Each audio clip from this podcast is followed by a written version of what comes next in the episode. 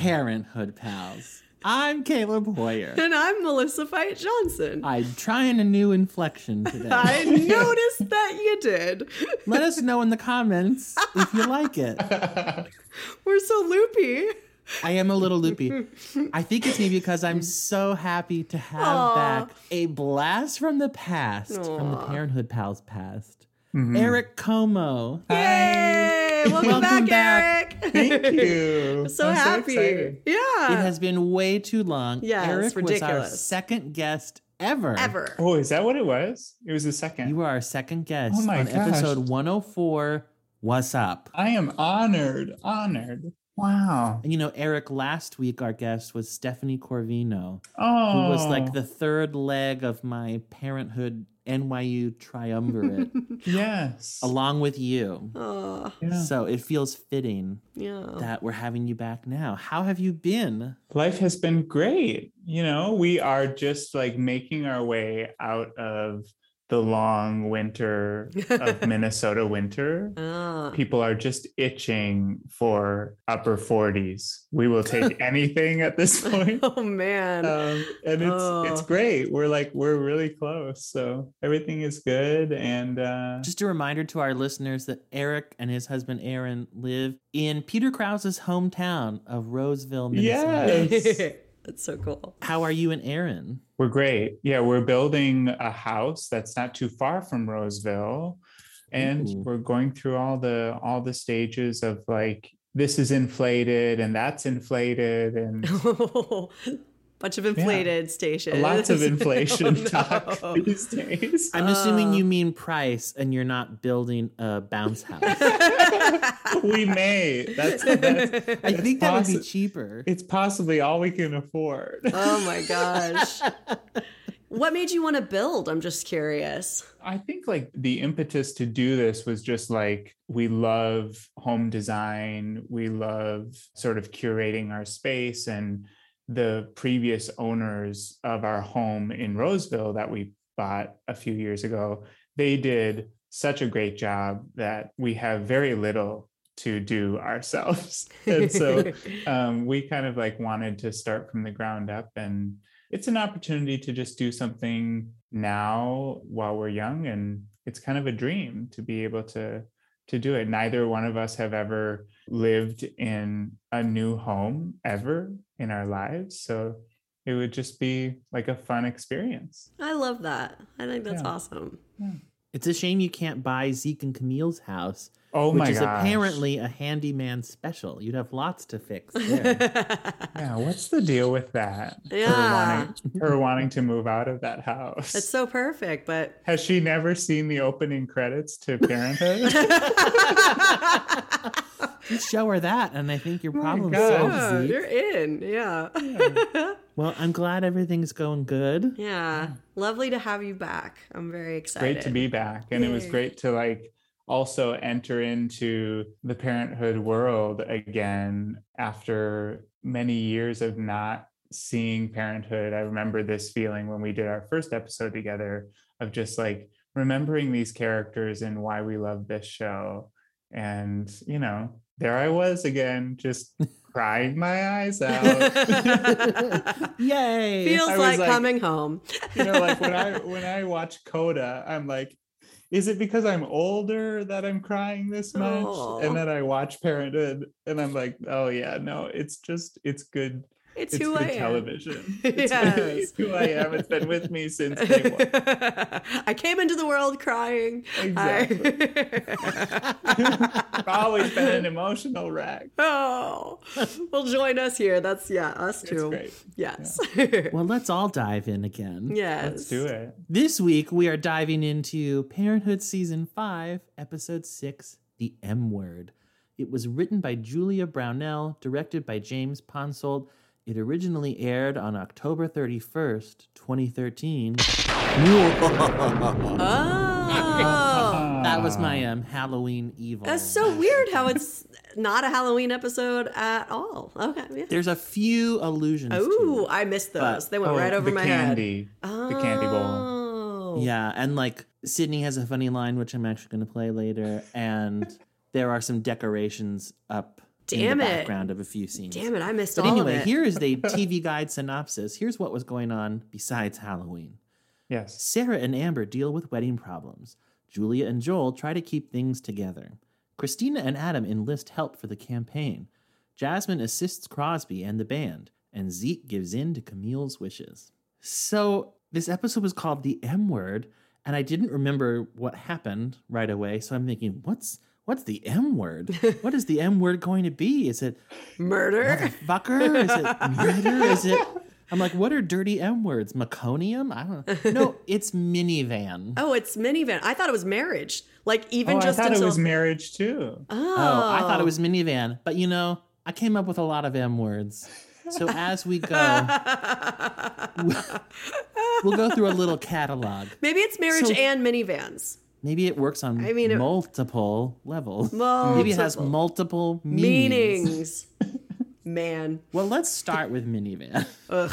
So at first, I did not understand what problem Jasmine was having at the beginning Oh. that a minivan would solve. Really? But I think on my second watch, I understood. Is it that the car is so small and the car seat is so big that she has to like jostle it out and in doing so would wake the baby? It's also it's a two door. So like to get her out, she can't just like get her straight out. She'd have to like reach in and like pull her around. That's what I and thought. that would wake Aida up? I think so. Like Okay. I- At first, I didn't get I was like, I just I went think with there's that. a lot of reasons why a family would want a minivan, but I'm unclear how it would solve the exact problem Jasmine was having. I think it's also like a storage thing too, right? It's like you're going to the beach or you're going to grandma's. You have to bring like so many more bags. And like as a previous owner of a Volkswagen Beetle in the same color, it's real small back there in the trunk.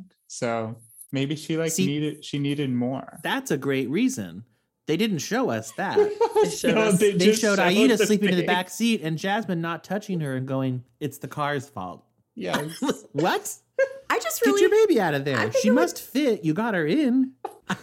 but as I was watching this, like I think that just the amount of room between the back seat and the passenger seat that she had to wrestle her out of, Yeah, it wouldn't be a clean. You know the way that a minivan's door just Yeah. opens up. You don't and even have to bend side of the over. vehicle. Yeah, you just in out. I'm like, okay, That's I what I guess I, get it. It's a lot harder for like fully sized people to get out of a two door than a four door, you know? That's like true. Yeah. Yeah. That's true. It's a whole lot of climbing. It's a lot of like, what do I pull first? Do I push? Do I pull? Do I? Yeah. It's not elegant for anyone. No. Yeah. Okay, so let me start with a hot take Okay. Mm-hmm. because Crosby's being a child again. Yeah. About All the time. about having to inhabit the role that he has voluntarily taken on. yeah. But I'm trying to be open minded about his aversion to the minivan, if only for the sake of argument. Fair. Mm-hmm. I don't personally care. First of all, I don't even own a car. So why would I care what kind of car I drive? but I wouldn't mind driving a minivan. I mean, it would be a little silly for me because I don't have a lot of stuff or children, Mm-hmm. but I have no problem. So, yes, he's being childish. But clearly, the kind of car that he drives is important to him. hmm That's obvious. And I thought he has not been asked by his spouse to sacrifice that. He has been told to Mm. sacrifice it. And in a pretty flippant way. Now, I think the show is doing that mostly for comedic effect. But if I were Crosby, Jasmine's attitude would bother me. Even though if it were me, I wouldn't mind driving the minivan. and I also noted Crosby has given up his house. hmm He mentions that he gave up Mm. his bike Yeah. and the first five years of his son's life. I'm, I'm kidding about that one, but I'm uh, kidding on the square. Oh. So I wondered is he supposed to let that go and not ask Jasmine what she has sacrificed in the interest of, you know, not keeping score in the Mhm. relationship? Mm-hmm. Or is Crosby supposed to notice a pattern in his relationship that Mm. could be concerning where his wife just gets whatever she wants and he is expected to give up things that matter to him. Okay, I have two answers. My first my first answer is um he's just not supposed to continually call cars vaginas. Like I think I think it's fair.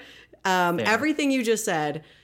What bothered me was not that he was averse to the minivan or like that he didn't want that or that it didn't go with his identity. What really bothered me was they did this storyline a million times better in season two when he sold the boat. Like, I really felt for him in season two because everyone around him was like, yeah, grow up, sell the boat.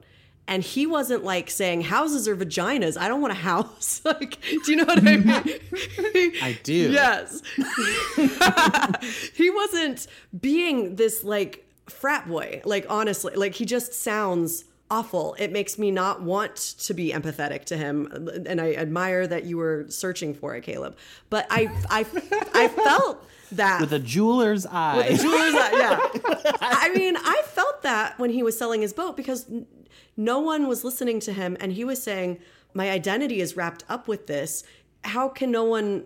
appreciate that I'm sacrificing something. This is a big deal. And then at the end, you know, it's like Jasmine got it and she like came on the boat and did that like playful like strip tease and and it was like really sweet and it was like her supporting him. And I just was like, why is he regressed in in years? Why is he only able to complain about this in an infantile way that does not make Jasmine want to listen to his point of view. You know, I, in fact, I didn't even stop to consider what it might be because he was so obnoxious. I kind of couldn't take it. And so, really, it occurred to me uh, on my second watch, I'm like, man, it really bums me out because they did it so well when he sold the boat. This should be a really great storyline, small as it is, and it's just not because of how awful he's being. Okay, I've talked long enough. Eric, what were you? What were you thinking? I was actually thinking, like after listening to some of Dax Shepard's podcasts, like I think this is what Kristen Bell goes through every day. Oh no, man! Talk about a like, hot take. Just like it's like not toxic masculinity, but it's like pretty problematic. It gives you this this feeling like, oh, are you understanding everything that comes with this uh, human? uh, but I I think like the the thing that stuck out to me and it it also plays into what you were saying melissa which is like has he does he understand how old he is? Yeah. And like the the responsibilities he has years later. Like we are now well on our journey here with him. And like he says something about i can't pull up to the studio in this car.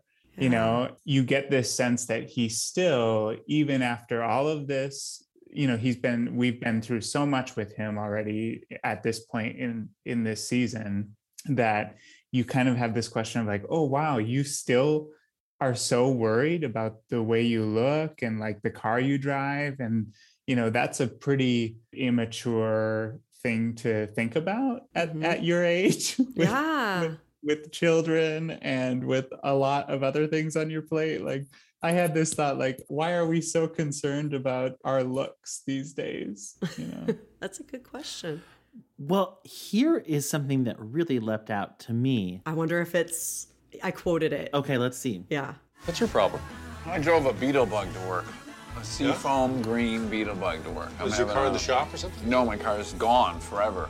It was used as a trade-in against a minivan, a miniature van. Are you serious? Jasmine made us. Ah, yeah, yeah. welcome to the You club. enjoy that? Yeah. You seem very brother excited Crosby's about a minivan man.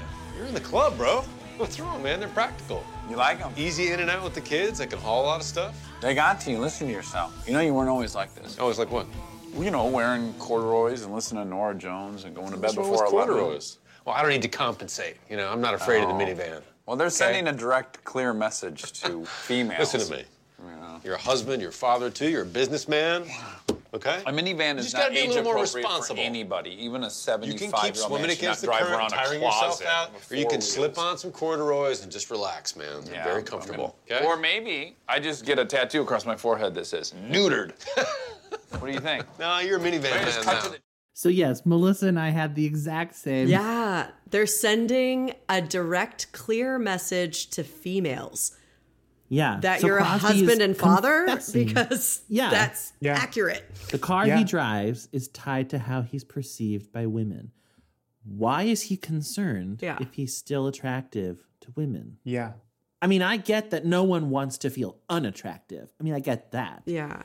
But this feels like there's something larger at play here. It reminded me, odd, maybe oddly, maybe not oddly, of an aspect of masculinity that I do not understand, which is like guys who have no intention of having more children who don't want to get a vasectomy. hmm Yes. And Oh I'm my not saying guys have to get vasectomies, but if you don't want to have more children, that's a great way to achieve that goal.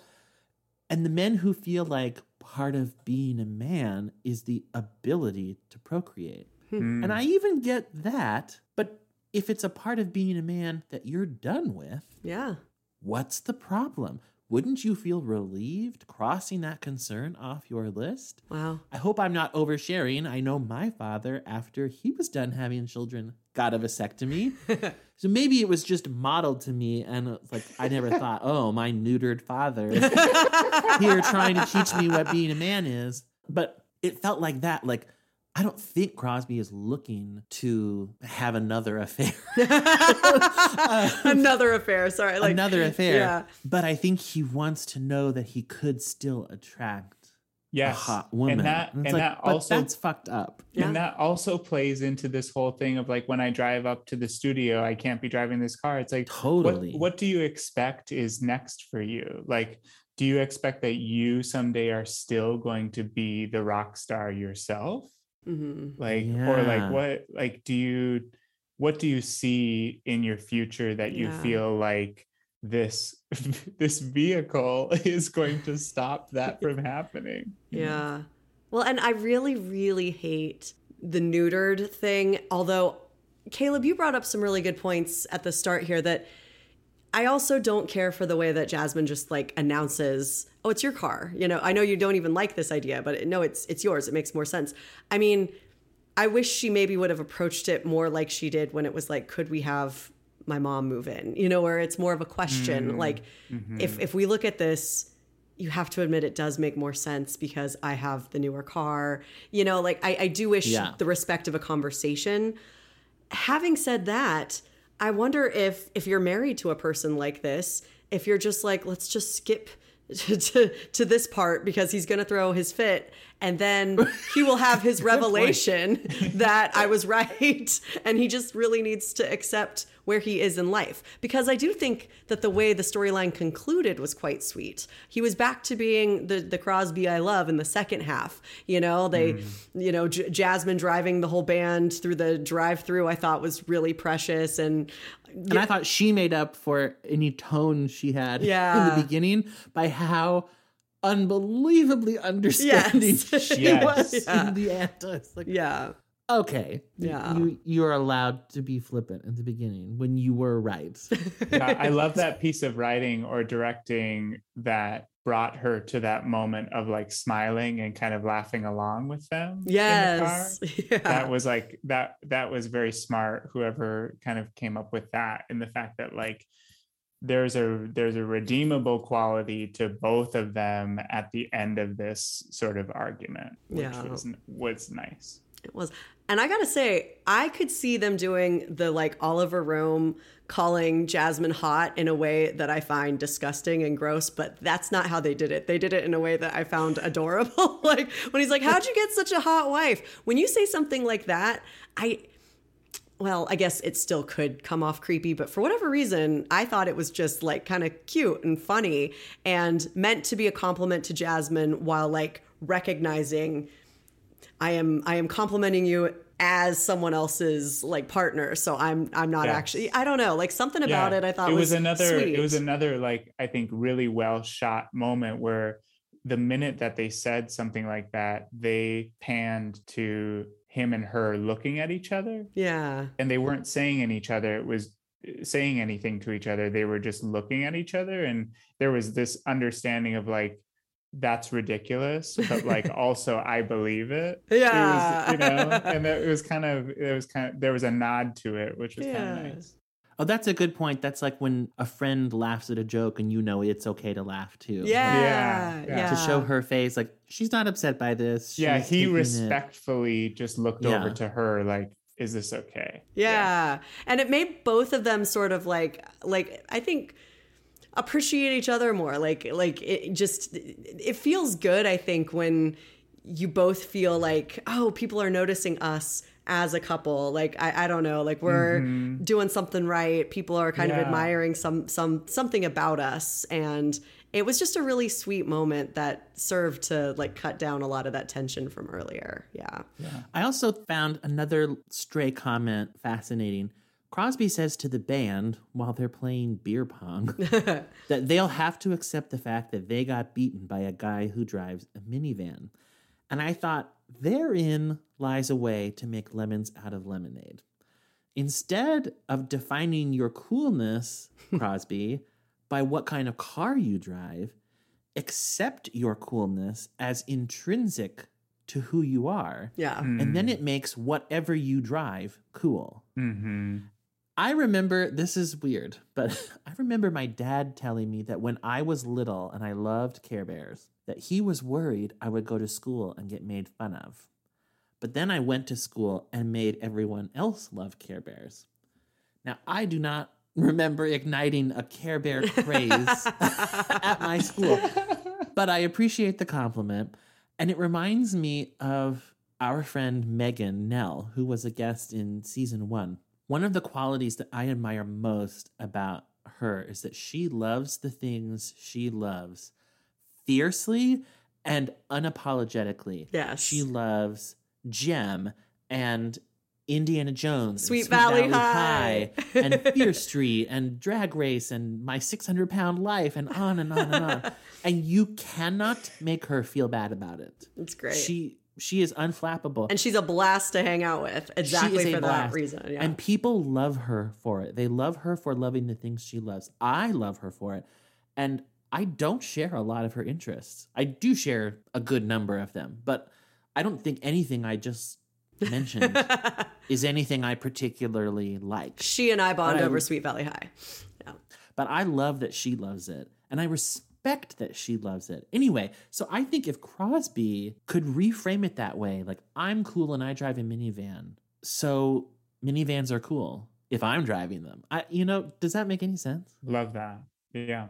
it just Mm-hmm. reveals like i think a deep-rooted insecurity about him you know and and i really think like even the comment about sends a direct clear message to to females i think that is more about worrying you know like that he's not attractive on some level like i i Yes. yeah i Yeah. yeah and like again not to do anything about it but i think yeah i think all of this is am i cool am i attractive and it's interesting because we we really only talk about insecurity uh, with the braverman siblings as it applies to sarah but you know if it could apply to one sibling i mean obviously it could apply to anybody and i Everyone has insecurities. you know, it could apply to all humans, not just Bravermans. What? Like, yeah, you're right. You're right. But No, but I'm agree. Yeah. I- it, it is often just focused on who's the insecure Braverman, Sarah. yeah, hmm. but that doesn't mean the rest of them are bereft of insecurity. I mean, right now, like Julia is currently in her insecure phase, for example, and so like, yeah, it, it can hit. It can hit everybody, and I think that might be Crosby's. He he just is better at masking it, perhaps. That Sarah is very open about her vulnerabilities, but Crosby, I think, desperately tries to shield them from the world. So Yeah.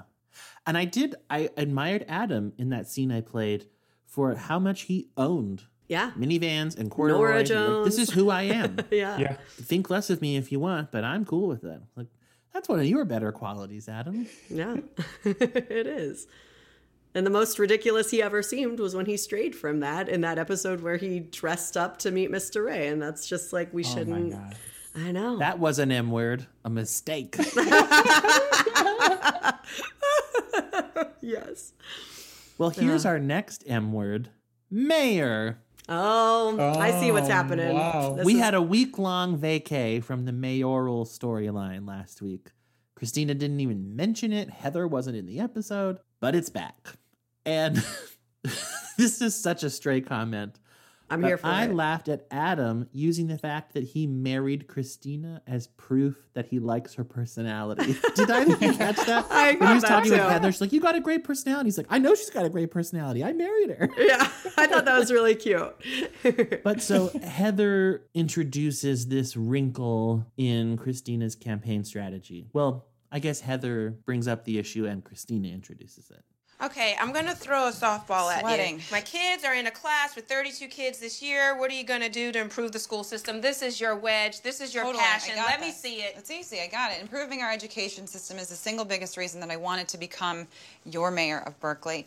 Uh, we've got to empower our students and our parents with more choices and more access. Think about this. I want to expand charters and magnets. You're boring me. You're Don't- boring me. I'm not I- done with my thought. Yeah, And I don't care about your curriculum. thought. I want you to be you're so dig negative in. right now. Dig in right there. How? Right there. Okay. God. Talk about Max. How the education system has affected him. He's a child with special needs, and how it's not fair Okay, that some children get discriminated Next against. question. Blah blah blah. Go. I'm not talking about my son. I'm not talking about his Asperger's. I'm sorry. I'll stick to the topics, but I'm Are not you doing kidding that. me? This is the basis of our platform. You don't want to talk No, about why it's you're not. passionate about Heather, education I'm and how your son's been affected? Education's my platform, not my son. Okay, that's it. He's off limits. Next question. Go. Oh, so hmm. Max is an M word that she won't hmm. say. Hmm. Oh. Thank you. Oh. Thank you. Thank you. What did you think about Christina's effort to delineate between what she thought was a relevant issue and what she thought a relevant political issue and what she thought was a personal issue? Well, as Aaron and I, so my husband and I were watching this together, and we thought it was just so interesting watching this back and knowing what year this was created. It's interesting to think about like this being so hard for someone to bring up in a political campaign today, because today you would absolutely want to not and i i use this word because that's what it is but you would definitely want to use that right Mhm. like you you would run on that because that that is what makes you human and that's what would invigorate your campaign and sort of give you a platform to stand on which we then kind of see anyways play out Yeah. but it was interesting because this episode in that moment kind of shows its age in the fact that like there's a reservation on her part to not say anything at all I didn't even think That's about good point. that. Like, I was just thinking, why? Yeah, you should absolutely talk about Max. Like, it's Right. it's That's- ridiculous that you're thinking of not doing it. There's, I don't think there's any harm in in doing that. I don't think Max would mind. I think Max would be like, you have to do what it takes to win. like, I think Max would be like, that's just smart. It makes people. connect to you. I think he would have a bunch of facts and statistics about it. I think it'd be different maybe if he would be like, please don't mention me. But I can't see him being like that. And right I just, I'm not even sure what her hesitation is. Does she think it lacks integrity or something to, ca- you know, like, is she capitalizing on him or something? I, I don't think so. I think stories are what people connect to. People don't just connect to platforms. They, so I, I don't understand why she would even consider for a second not using this. Mm-hmm. I wonder if she thinks like remember when Max tried to get out of PE by saying he had Oh. Asperger's and mm. he treated it like a disability? Yeah. Mm. I wonder if it's if she feels like it's cheap or like exploitative to say like feel bad for me because I have a child on the spectrum when that is of course not the message Right. she actually would want to send. right But right. since But I agree, it's education is her kind of a platform, reach. Yeah. and, Yeah. Like why is education yeah, her issue? Mm-hmm. Because of how she's had to deal with Max and that there's no place that's quite the right fit for him. yes, I think if she mentioned it for like no reason at all, that would be cheap and exploitative. Yeah. Like if she Or just kept on every issue. Right. Well, as the mother of a child on the right, spectrum, right. I But think the environment is very yes. I think though, if you use it properly, which is in context of why your issue is your issue, Yeah. then yes, that's that. Yeah. Sorry, I didn't mean to interrupt. I just I was like, yes, okay, go. Oh yeah. it it also made me think of Sherri Shepherd, former co-host of The View, who I remember on The View saying that she really identified with Sarah Palin and almost voted for McCain Palin in 2008 over Barack Obama, who she also really identified with, but she identified with Sarah Palin as a mother of a child with special needs. Oh, interesting. And Sarah Palin's youngest child has Down syndrome. Mm. And it really, it kind of like bypassed all of the disagreements that she had with her politically Mm. because she connected with her on a human level. And I thought, who knows how you might expand your voting base Mhm. if you just share an aspect of your life that other people might have a real emotional connection to. And and I have to say, anytime Sherri Shepherd would bring that up, I would have I would check myself a little bit about the way I thought about Sarah Palin because Sarah Palin to me was kind of a joke politically, Mhm. and I thought, well, she's not a joke as a human being. I mean, maybe she is, but I don't know her. Right. She's not a joke as a mother. Mhm. She loves her children, and her children did not ask to run for governor of Alaska or vice Mhm. president. Mhm. Yeah. And she does have a child with special needs, Mhm. and I don't know what that's like. And I, I- I just thought, thanks, Sherri Shepherd, for making me humanize someone I very easily caricatured. Yeah, I mean, Anyway, not to get too far off topic, but I mean, I remember a few years ago when Kim Kardashian was like robbed at gunpoint and thought she was going to be killed. People, the way they acted because they don't like Kim Kardashian, there was like a lot of laughter and, you know, just. I, it blew my mind. I couldn't mm. wrap my head around that. I'm like, oh my God, a person answered their door, was greeted by people in masks, putting a gun in her face, tying her up, she had to like sob that her children were babies don't kill me. And people like joke about that because they don't like her. Yeah and so I, I just eric it was really smart of you earlier to say like this is what makes christina human. And i think no matter what you're doing if you're like running for office or in my case like trying to relate to like teenagers you know as my job if you're willing to be open about yourself i think that the connections you make will be richer and more meaningful. And I don't think we should look at that as like cheap or something. You know, I think we should look at that as like, if all we talk about are really divisive things, then we'll be very divisive. But mm-hmm. I think sometimes it's really important not to other people who we don't see eye to eye with. It's important to look for common ground. You know, sometimes there's there's nothing there. Sometimes people are just bad. I really think that, but I think most people are not just bad. I think you know it's important to look for the good. And I, I think I think we've like seen instances too, though, that also show us why maybe she is hesitant, which is like she and they as a family sometimes try to shield certain things about their Yeah. family from other family members, from other friends, from other people, because of, you know, and this goes back to the Crosby thing as well, because of their worry of how it will be perceived, et cetera. Yeah. And so I wonder if there's a little bit of that as well, not just wanting to protect Max, but also wanting to like protect herself in a way, even though like there's no like it's obviously not her fault Wow. or anyone's fault. But there we saw that very early on, right? In the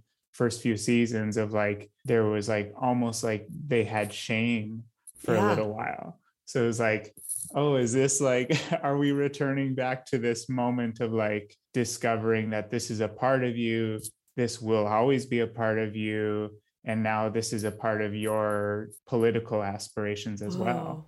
You know. You're, you're making me realize this connects to Crosby.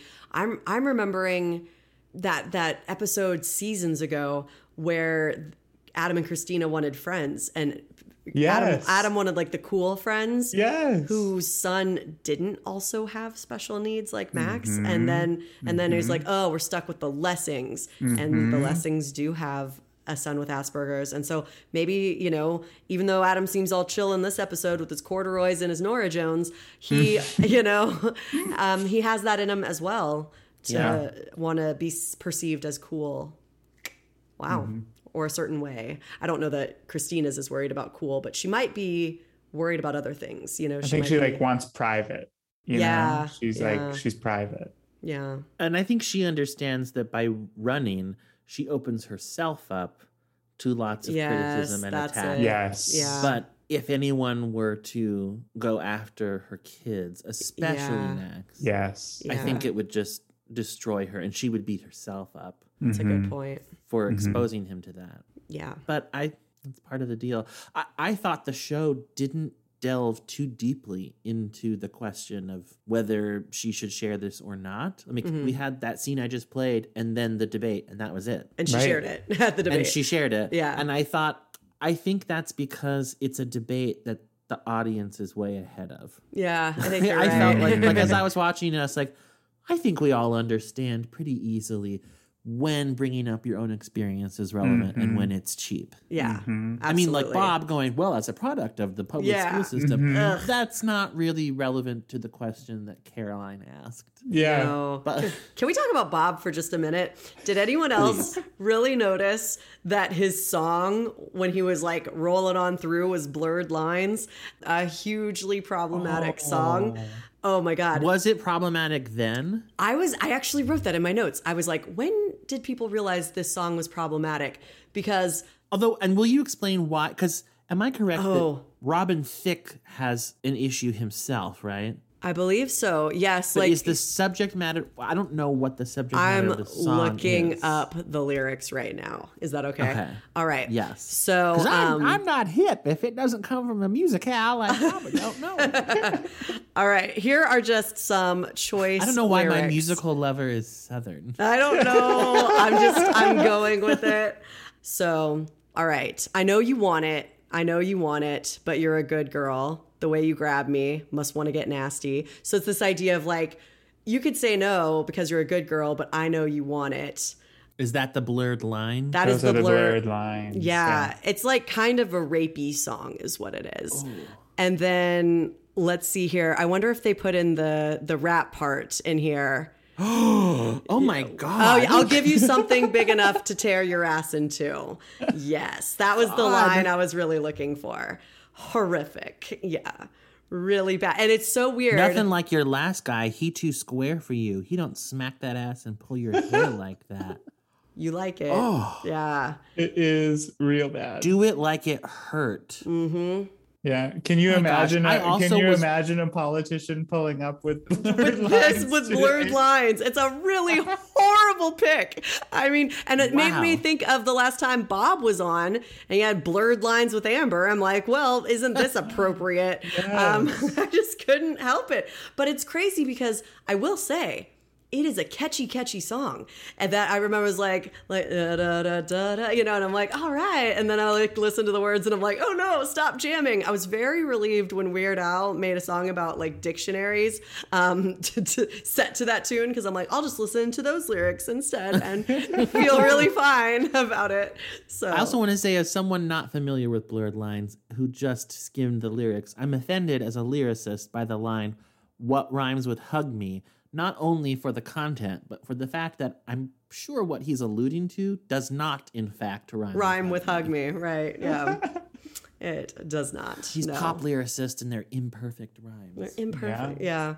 anyway so that was my side note um i was like well if ever we needed proof that bob is a creep and i just wondered if the show did that song on purpose or if that meant nothing like it would have been really interesting if it was like here's a fun take on him being a creep just pulling up with this song but it's very subtle or no is that just something that you would notice on a rewatch like now Well, reading the lyrics, I- Yeah. I, can't imagine. I mean, and they would have to license that song. Yeah. They don't just, you know, stick it in. Yeah. But I, it makes me think it must have been intentional. I wonder if they were. I mean, it's almost comical. Like Yeah. only an idiot would play a song like use that at a campaign yeah. event. yeah But maybe a they thought, well, no one will notice. What's the most comically horrible song we could have them listening? I think hmm. that's back when the song was extremely popular. I mean, it was just always on the radio. And I think they did, you know, beep out some of the some of those lines. the radio edit. Radio edit. Yeah. anyway, that's really all I had to say about Bob, I guess, was that. but if anybody had anything else on him. He was terrible in the debate. Like, he's just so fake. Was he that So fake, fake. when he was on in season three with the whole Amber thing? I, I guess maybe. I don't think I do feel like they are de- like clearly leaning into the we don't like Bob now. Yeah. Mhm. I feel like, Like- it was much more ambiguous back then. Yeah, I think they still think. like wanted him to be somewhat charming in the earlier Yeah. episodes. And now the charm has gone all the way to smarm. yeah. Did we need to talk about that moment where Christina like hugged that woman at the because what rhymes with hug me? Um, no, I'm just like Let's do it. I, I can't listen to it. I'll cry. It's so good. oh. well, what did you like about it, Eric? I just think it's so good that she like I mean it's fun to watch this transpire in time because you see that she wants to go there but she's not sure how etc and then like this moment opens up for her to do that. It's like it just works. It works really well. And she like she does it so organically right? Like she connects with this person because it's in the moment and she has somebody that she can latch onto not because she's been told to speak about Max. Yes. But because she feels like compelled to speak about him. And Beautifully like, oh, put. Oh, yes, this is good. so good. You know, I had a like the cynical part of me was like, would this ever really happen in a debate?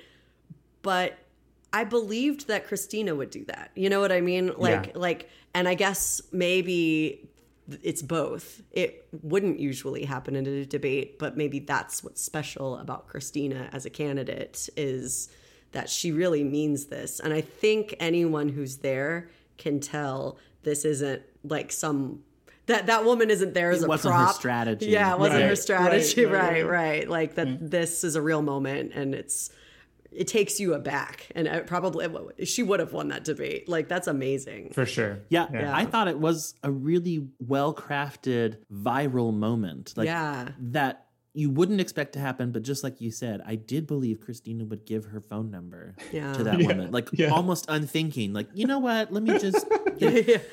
and then I thought, oh, and people that would be the buzzed about moment of the Oh. debate Yeah. the next day. Did you see that woman who gave her phone number to that stranger in the audience? And Yeah.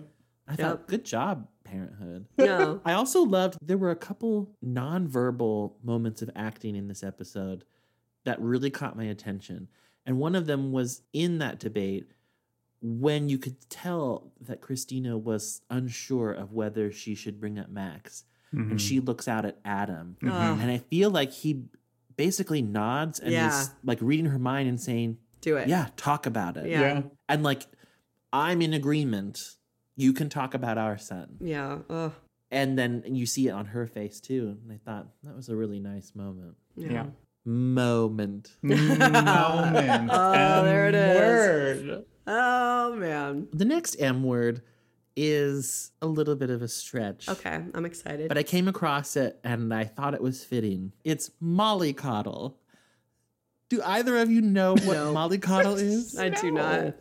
well according to dictionary.com it is a man or boy who is used to being coddled Oh. Mm. so So Crosby referring- again? No. Zeke. I'm referring to Zeke. Ah, oh, you know what? It works Hey, both ways. it yeah. works. Yeah, Yeah. because I was I was really str- the first thing that struck me in Zeke's storyline was first of all, I guess Julia really got through to him in the last episode because Yeah. now he's at least humoring Camille. Mhm. But what the first thing that struck me was, wow, if you're as belligerent as Zeke is, then just deigning to humor your wife earns you like a ticker tape parade. Yeah. Because I think we are are supposed to, as the viewers, be like, "Oh, look, he's going to see the condo. What a great guy!" That's the bare And minimum. ign- ignoring, yeah, that Yeah. it's like this is the least he can do. Mhm. yeah. I mean, I I give him credit for doing the least he can do. Because before he wasn't even lot. going to do that. No, I completely agree. Like, what does it mean to take an afternoon and go? And I do, I mean, I admire him, but I do resent the idea, like you said, that we're supposed to like throw some sort of party or parade and celebration. Like, Yeah. because that's just, yeah. Think Yeah, I of just- everything Camille does for him. Yeah. Anyway. I don't I like don't appreciate that he of course like went and didn't actually consider it. Yeah. But I did appreciate the conversation that he had with her about going because you can Mm. tell that is so hard for him. That's true. true. to That's a say good like point. Let, let's go. It was Yeah. like so good. Well, and I liked when they were actually at the condo that at least because at first when he's there, it's like you can tell it's like pulling teeth. Mm-hmm. I'm like, Zeke, what's the point of going if you're not going to really look? So I was very grateful that he at least said, um, not swinging. What am I thinking? The of? fire. Spinning. Oh, the Spinning. spinning. Yeah. Yes. Swinging. I've always wanted to try that. he may have. I think he already did without knowing. Although I think swinging is supposed to be with your spouse. yeah, and consensual and all that. Yeah. Yeah, yeah. But yeah. anyway, spinning, I always wanted to try that. And then let's go look at the fire pit. It's like, okay, at least they're showing us any effort Mhm. at all. Mm-hmm. Because I, I respect that he doesn't want to Yeah. Move. Yeah. I don't think that's petty, but it's it's very much like Crosby. Like I respect where you're coming from, but your conduct, your behavior is not earning you any points. It's you need to be a grown up.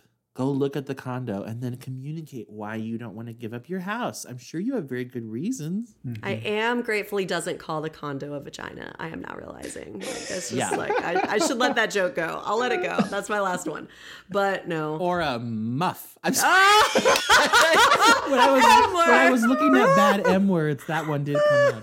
oh my god that's so great you know i do have to admit though i did not like that condo. Like i want to be team camille and be like yeah downsize and go live your life and travel the world and and you know that ho- house as beautiful as it is it is a lot of work and and you guys could be spending your time in better ways. But then i'm like oh you're not going to give up that beautiful charming house with all that character for this like sleek high rise are you i don't know that was that's very judgy of me but i just i didn't fall in love with it either but I'm like, Camille, we have to do better. You have got to show him something better than this, I think. Also, I was like, there's no possible way that living in this place is going to save you money from selling your house. It's got all those amenities and it's like right, in, you know, in the city. I'm like, that's got to be more than a house out in the country, right? I don't know. Yeah, I feel like they missed an opportunity for them to have a discussion where they actually talk about the logistics of what that would be like to have the entire Braverman clan over to this condo. Yeah. You know what I mean? point. Like if we just even picture that, like Mhm. What do we string the lights from? Well, let's discuss their conversation at the end of the episode. Oh, Zeke, thanks for doing this for me. Yeah. Guess what? Contain yourself. Hee hee. Huh? Look at this. Yep. It's beautiful. I talked to Linda, the real estate agent, and I told her we weren't interested in the condo. So- Oh, jeez.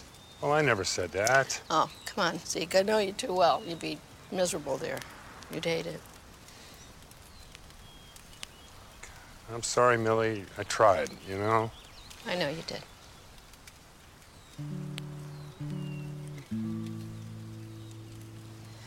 My art class is going to Italy for a month.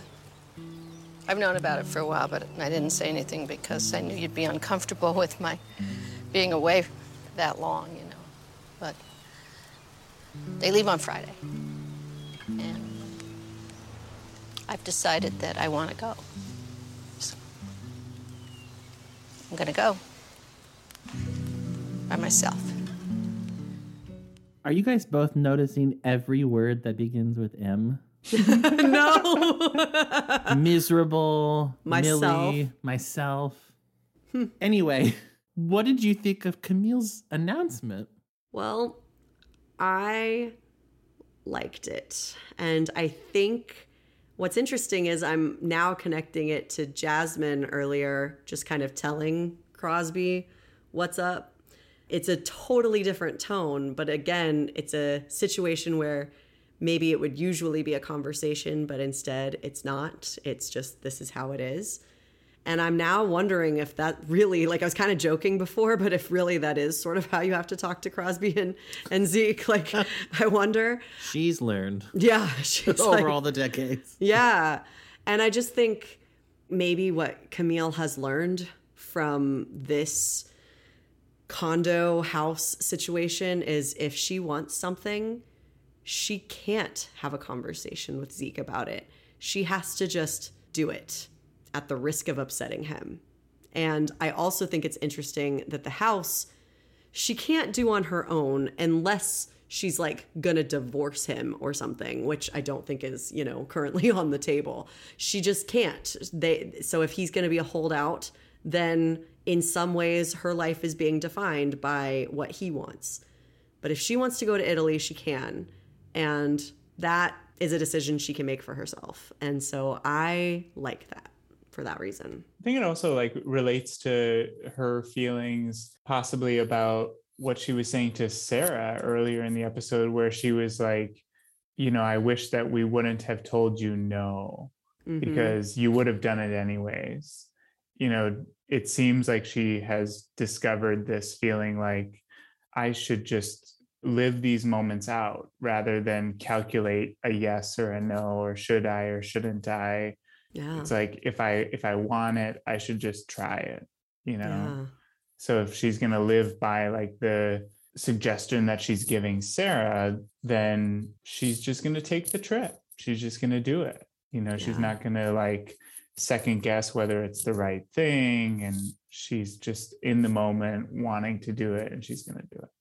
Yeah I'm so glad I asked you first because I was so blindsided, I think, just by the practicality. uh-huh i mean friday the situation. God. yeah that is like Yeah, I was Yeah. like, I was totally on board with her going.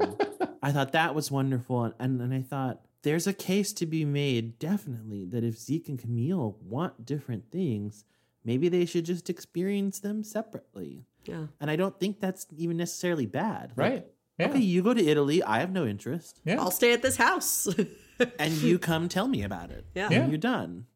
That's great. But yeah, I was just hung up. I'm like, Camille said she's never been out of the country. Does she have a current passport just lying around? and and then like she schooled Zeke in the importance about having discussions about big decisions. Oh, and then yeah. they didn't discuss this at all.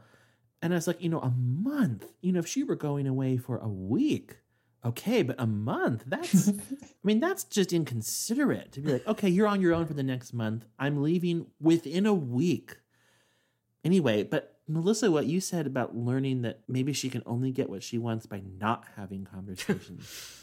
Ooh, that's that- hard That is a good point, and it's it's kind of a scary thing to consider, but I think it might be true. I certainly believe that she might arrive at that conclusion.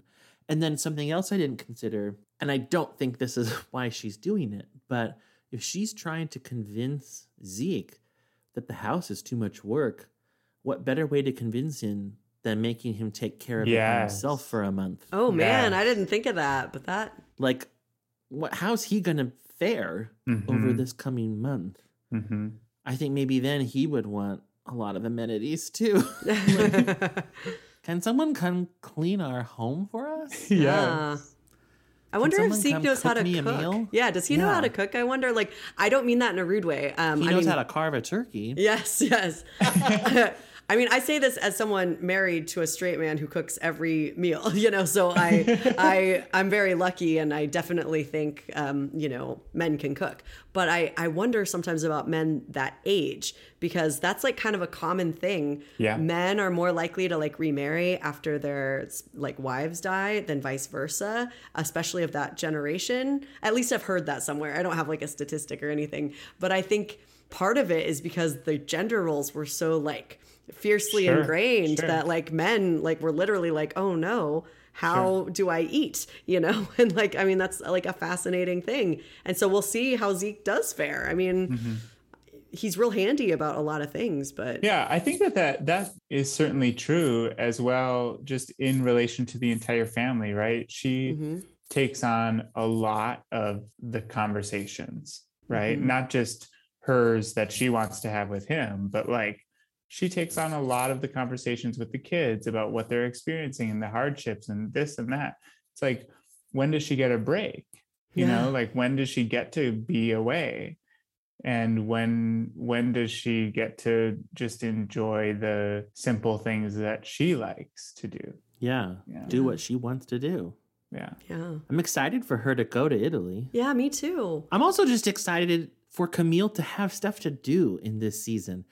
Hmm. Like last season, I I feel like she was kind of especially on the back burner. There was just so much huge stuff going on with cancer and abortion and Mhm. and Victor veterans and adoption. Victor and yeah, it was just okay. No time for Camille. She had that like one episode where she tried to take care of Christina, and that was kind of Yeah. all I remember of Camille last season. Yeah. So I like the show asking the question, what does she want? And is she Mhm. getting it? And Mhm. if not, how is she going to set about trying to get it? Yeah. Mm-hmm.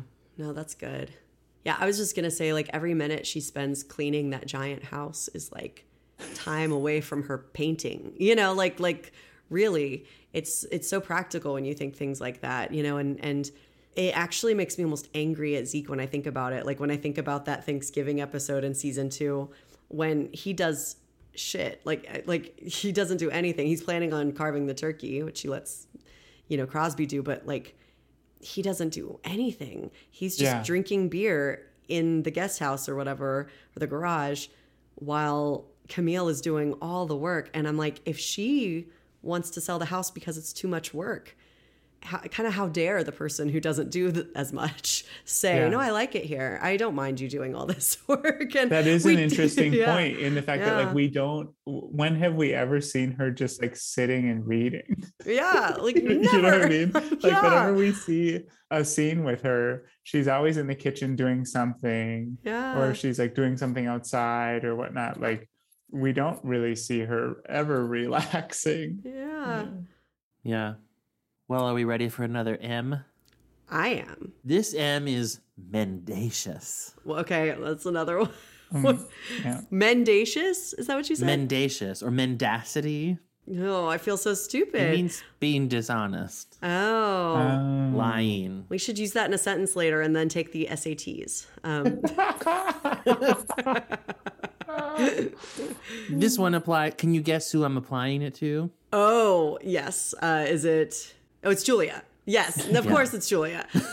Of course, it's Julia. Of course. She definitely lied, at least um, lies of omission in this episode. Before we get there, here was the random funny Sydney line Hmm. that I thought. Although Victor too, it was kind of a team effort. But I thought this was hilarious and a nod to Halloween. This isn't like trick or treating at all. You said it'd be like trick or treating. You fell for that? Stop. I mean, I totally noticed that line and I was just thinking, oh, because they're going up to houses from house to house. I just, yeah, I did not.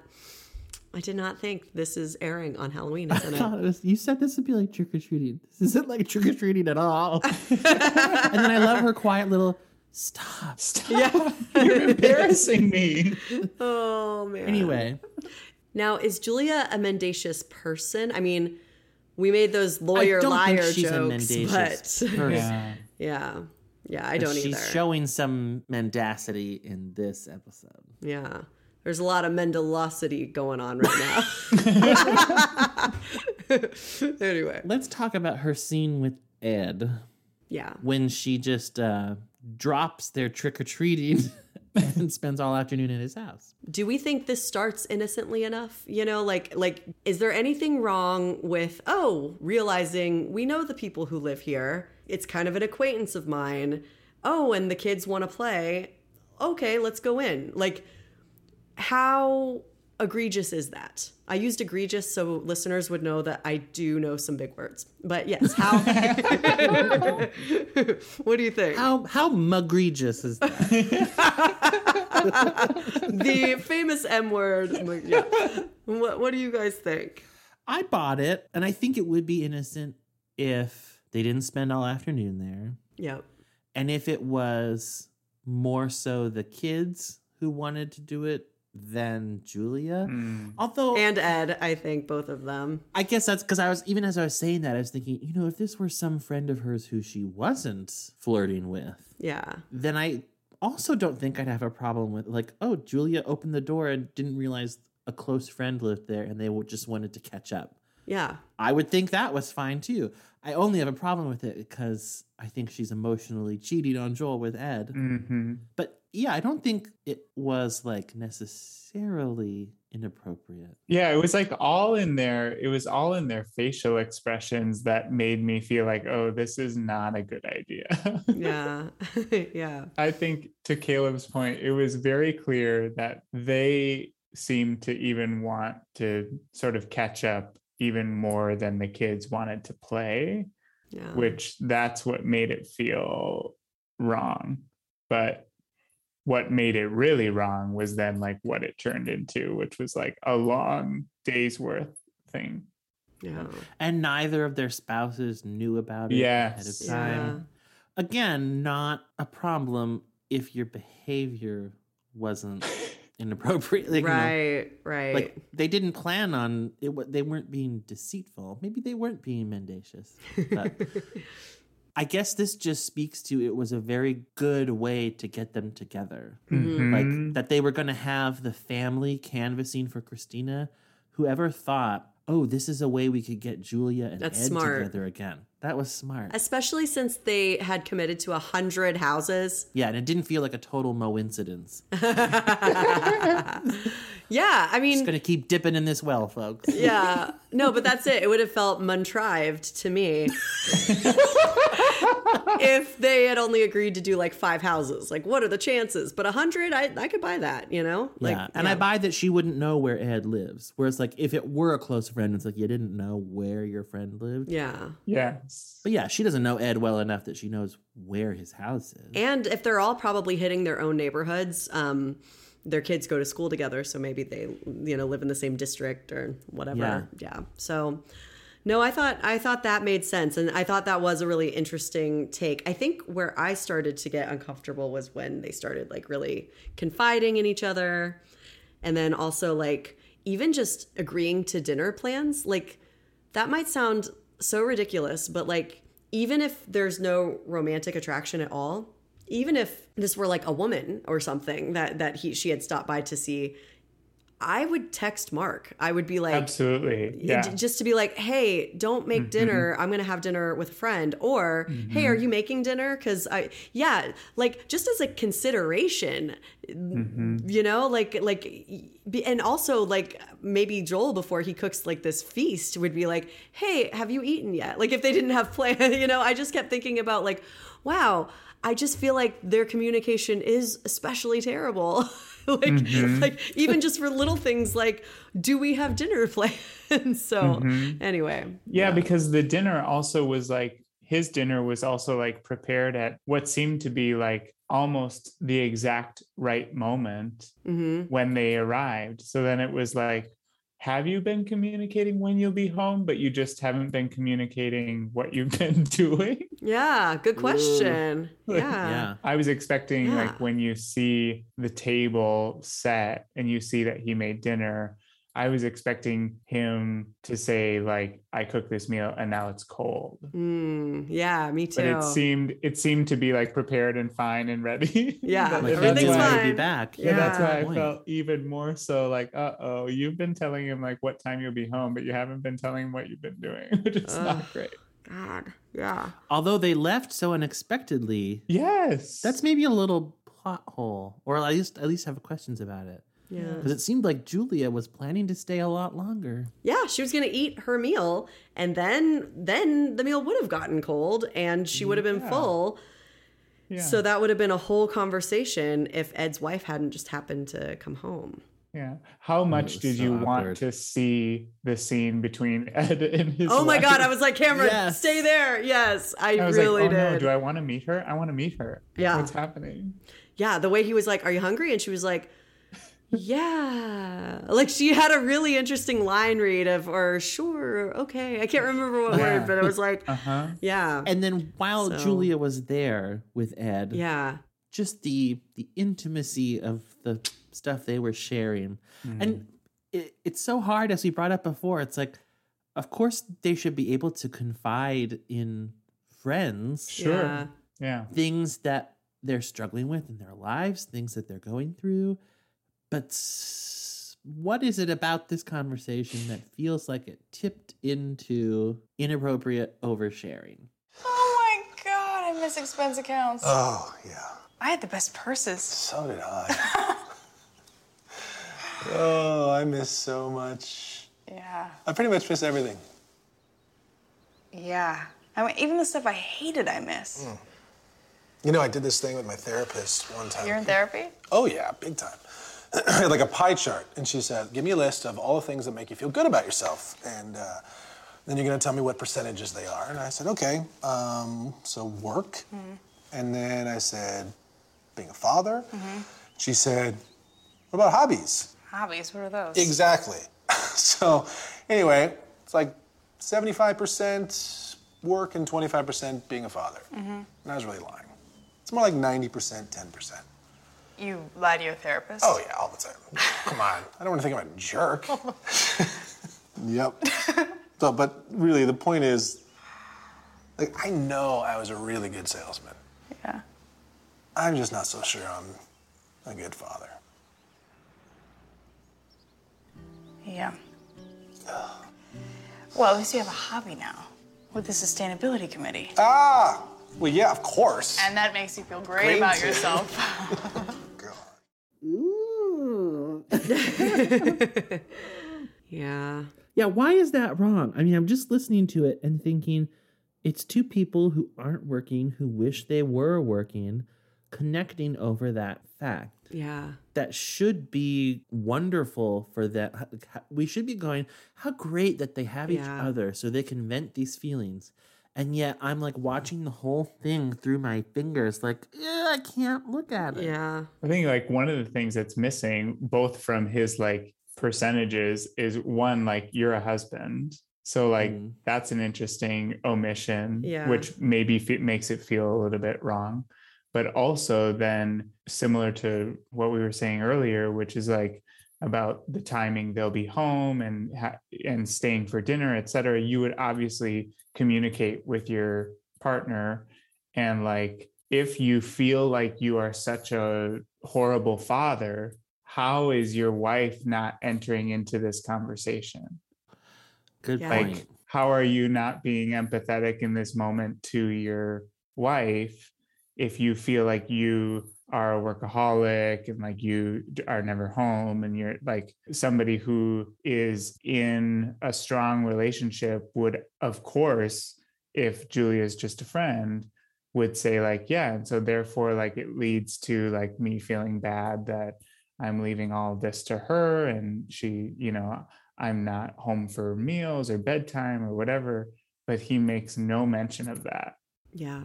You know And just as we were listening to that, when Julia said, I miss it so much, even the things I hate, I miss, I thought, has she had this conversation with Joel? Mhm. And I suspect that she has. Like, we know in uh, the, the first episode of this season, I think, that she was interviewing for jobs, and Joel knew about that. And he, of course, wanted her to be successful Yeah. with that, and she wasn't. So I don't think it's a mystery to him that she wishes she were working. I guess maybe I wish a little bit as a viewer that we saw at least one of those conversations where she could be really vulnerable with him and say, like, babe, I feel like I'm losing myself a little bit. Yeah. Mhm. I don't have to be home with the kids now every day. They're in school and I feel lost. Can you help me with that? Like, and maybe that's what was bothering me that I feel that she's confiding these things in Ed and not in her husband, even though I don't think that's probably totally true. I think both of you make incredible points. You're absolutely right. I mean, I think it would be totally possible to have a friend, even a friend of, you know, whatever gender you're attracted to. You know, it doesn't have to Mhm. be if you're both straight, like she can only have friends who are women. Like I don't I don't Mhm. think it has to be that way. But I, I do think certain conditions have to be present. I mean, I think they are both attracted to each other, and that means they shouldn't be friends, period. And I think that if they weren't attracted to each other, they could let each other know that through signals like mentioning their partners, you know? And I think that they would also be confiding in their own spouses a lot more. They seem so desperate for these conversations with each other. And I think that is less about the attraction and more about that feeling of, of being seen. But that's a really dangerous thing to put on a friend. Like that's that's really, I think, a, a, a partner job. You know, that's a spouse job. Um, and it just it makes me so nervous and you know it also Caleb, like you said with Crosby earlier, how you're trying to give like more the benefit of the doubt, or like, you know, I feel like I've been coming down really hard on Julia because I, I like Joel so much and I think he's so stand up and I think this is shitty to do to him.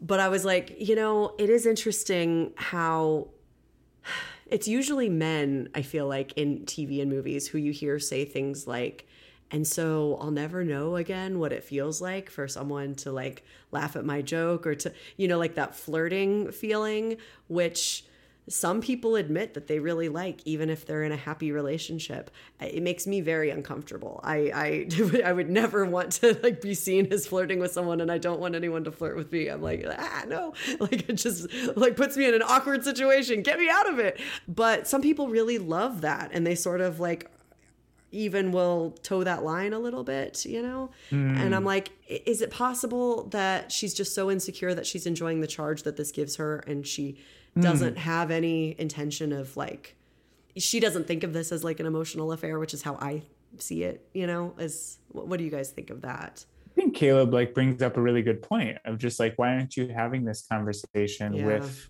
him? Yeah. And that starts to ask that question of like, is she in need of this conversation with someone other than him like is that is that the reason she's not had it with joel is like she actually needs to have the conversation with someone else but the problem lies in the fact that like i agree with the two of you that obviously there's a little bit of an attraction there and so then therefore therein lies the the problem with it yeah. they probably both need to have this conversation but it doesn't necessarily need to be between the two of them. Yeah. Yeah. And I also I think your point is really good about I mean maybe this episode should be called the I word that everyone is insecure. Yeah. Mm-hmm. Maybe this is a theory. Maybe she's not bringing this up with Joel because between them there is that element of payback like it's mm-hmm. her turn yeah. to be staying at home and if she says that she feels swallowed up by that or like she's losing her identity, yeah. Is she sort of not keeping up her end of the bargain? Like he never said that in all yeah. those years. But the problem is, well, I don't think he did feel swallowed up by it. I think he felt a lot of purpose in that, and she doesn't. And she probably feels guilty about that. Mm-hmm. That, like, why am I not fulfilled by my family? Totally. Right. Kind yeah. of like what Ed says. Yeah. yeah. And so maybe she doesn't tell him because then it seems like I don't want to tell my the co-pilot of our family. I'm yeah. so bored by our family. yeah. yeah. That's a good point. And that makes me want to say that I really related to what Ed said in that scene. Hmm. I may have said this before on the podcast, but it, that was a wake up call for me in the pandemic.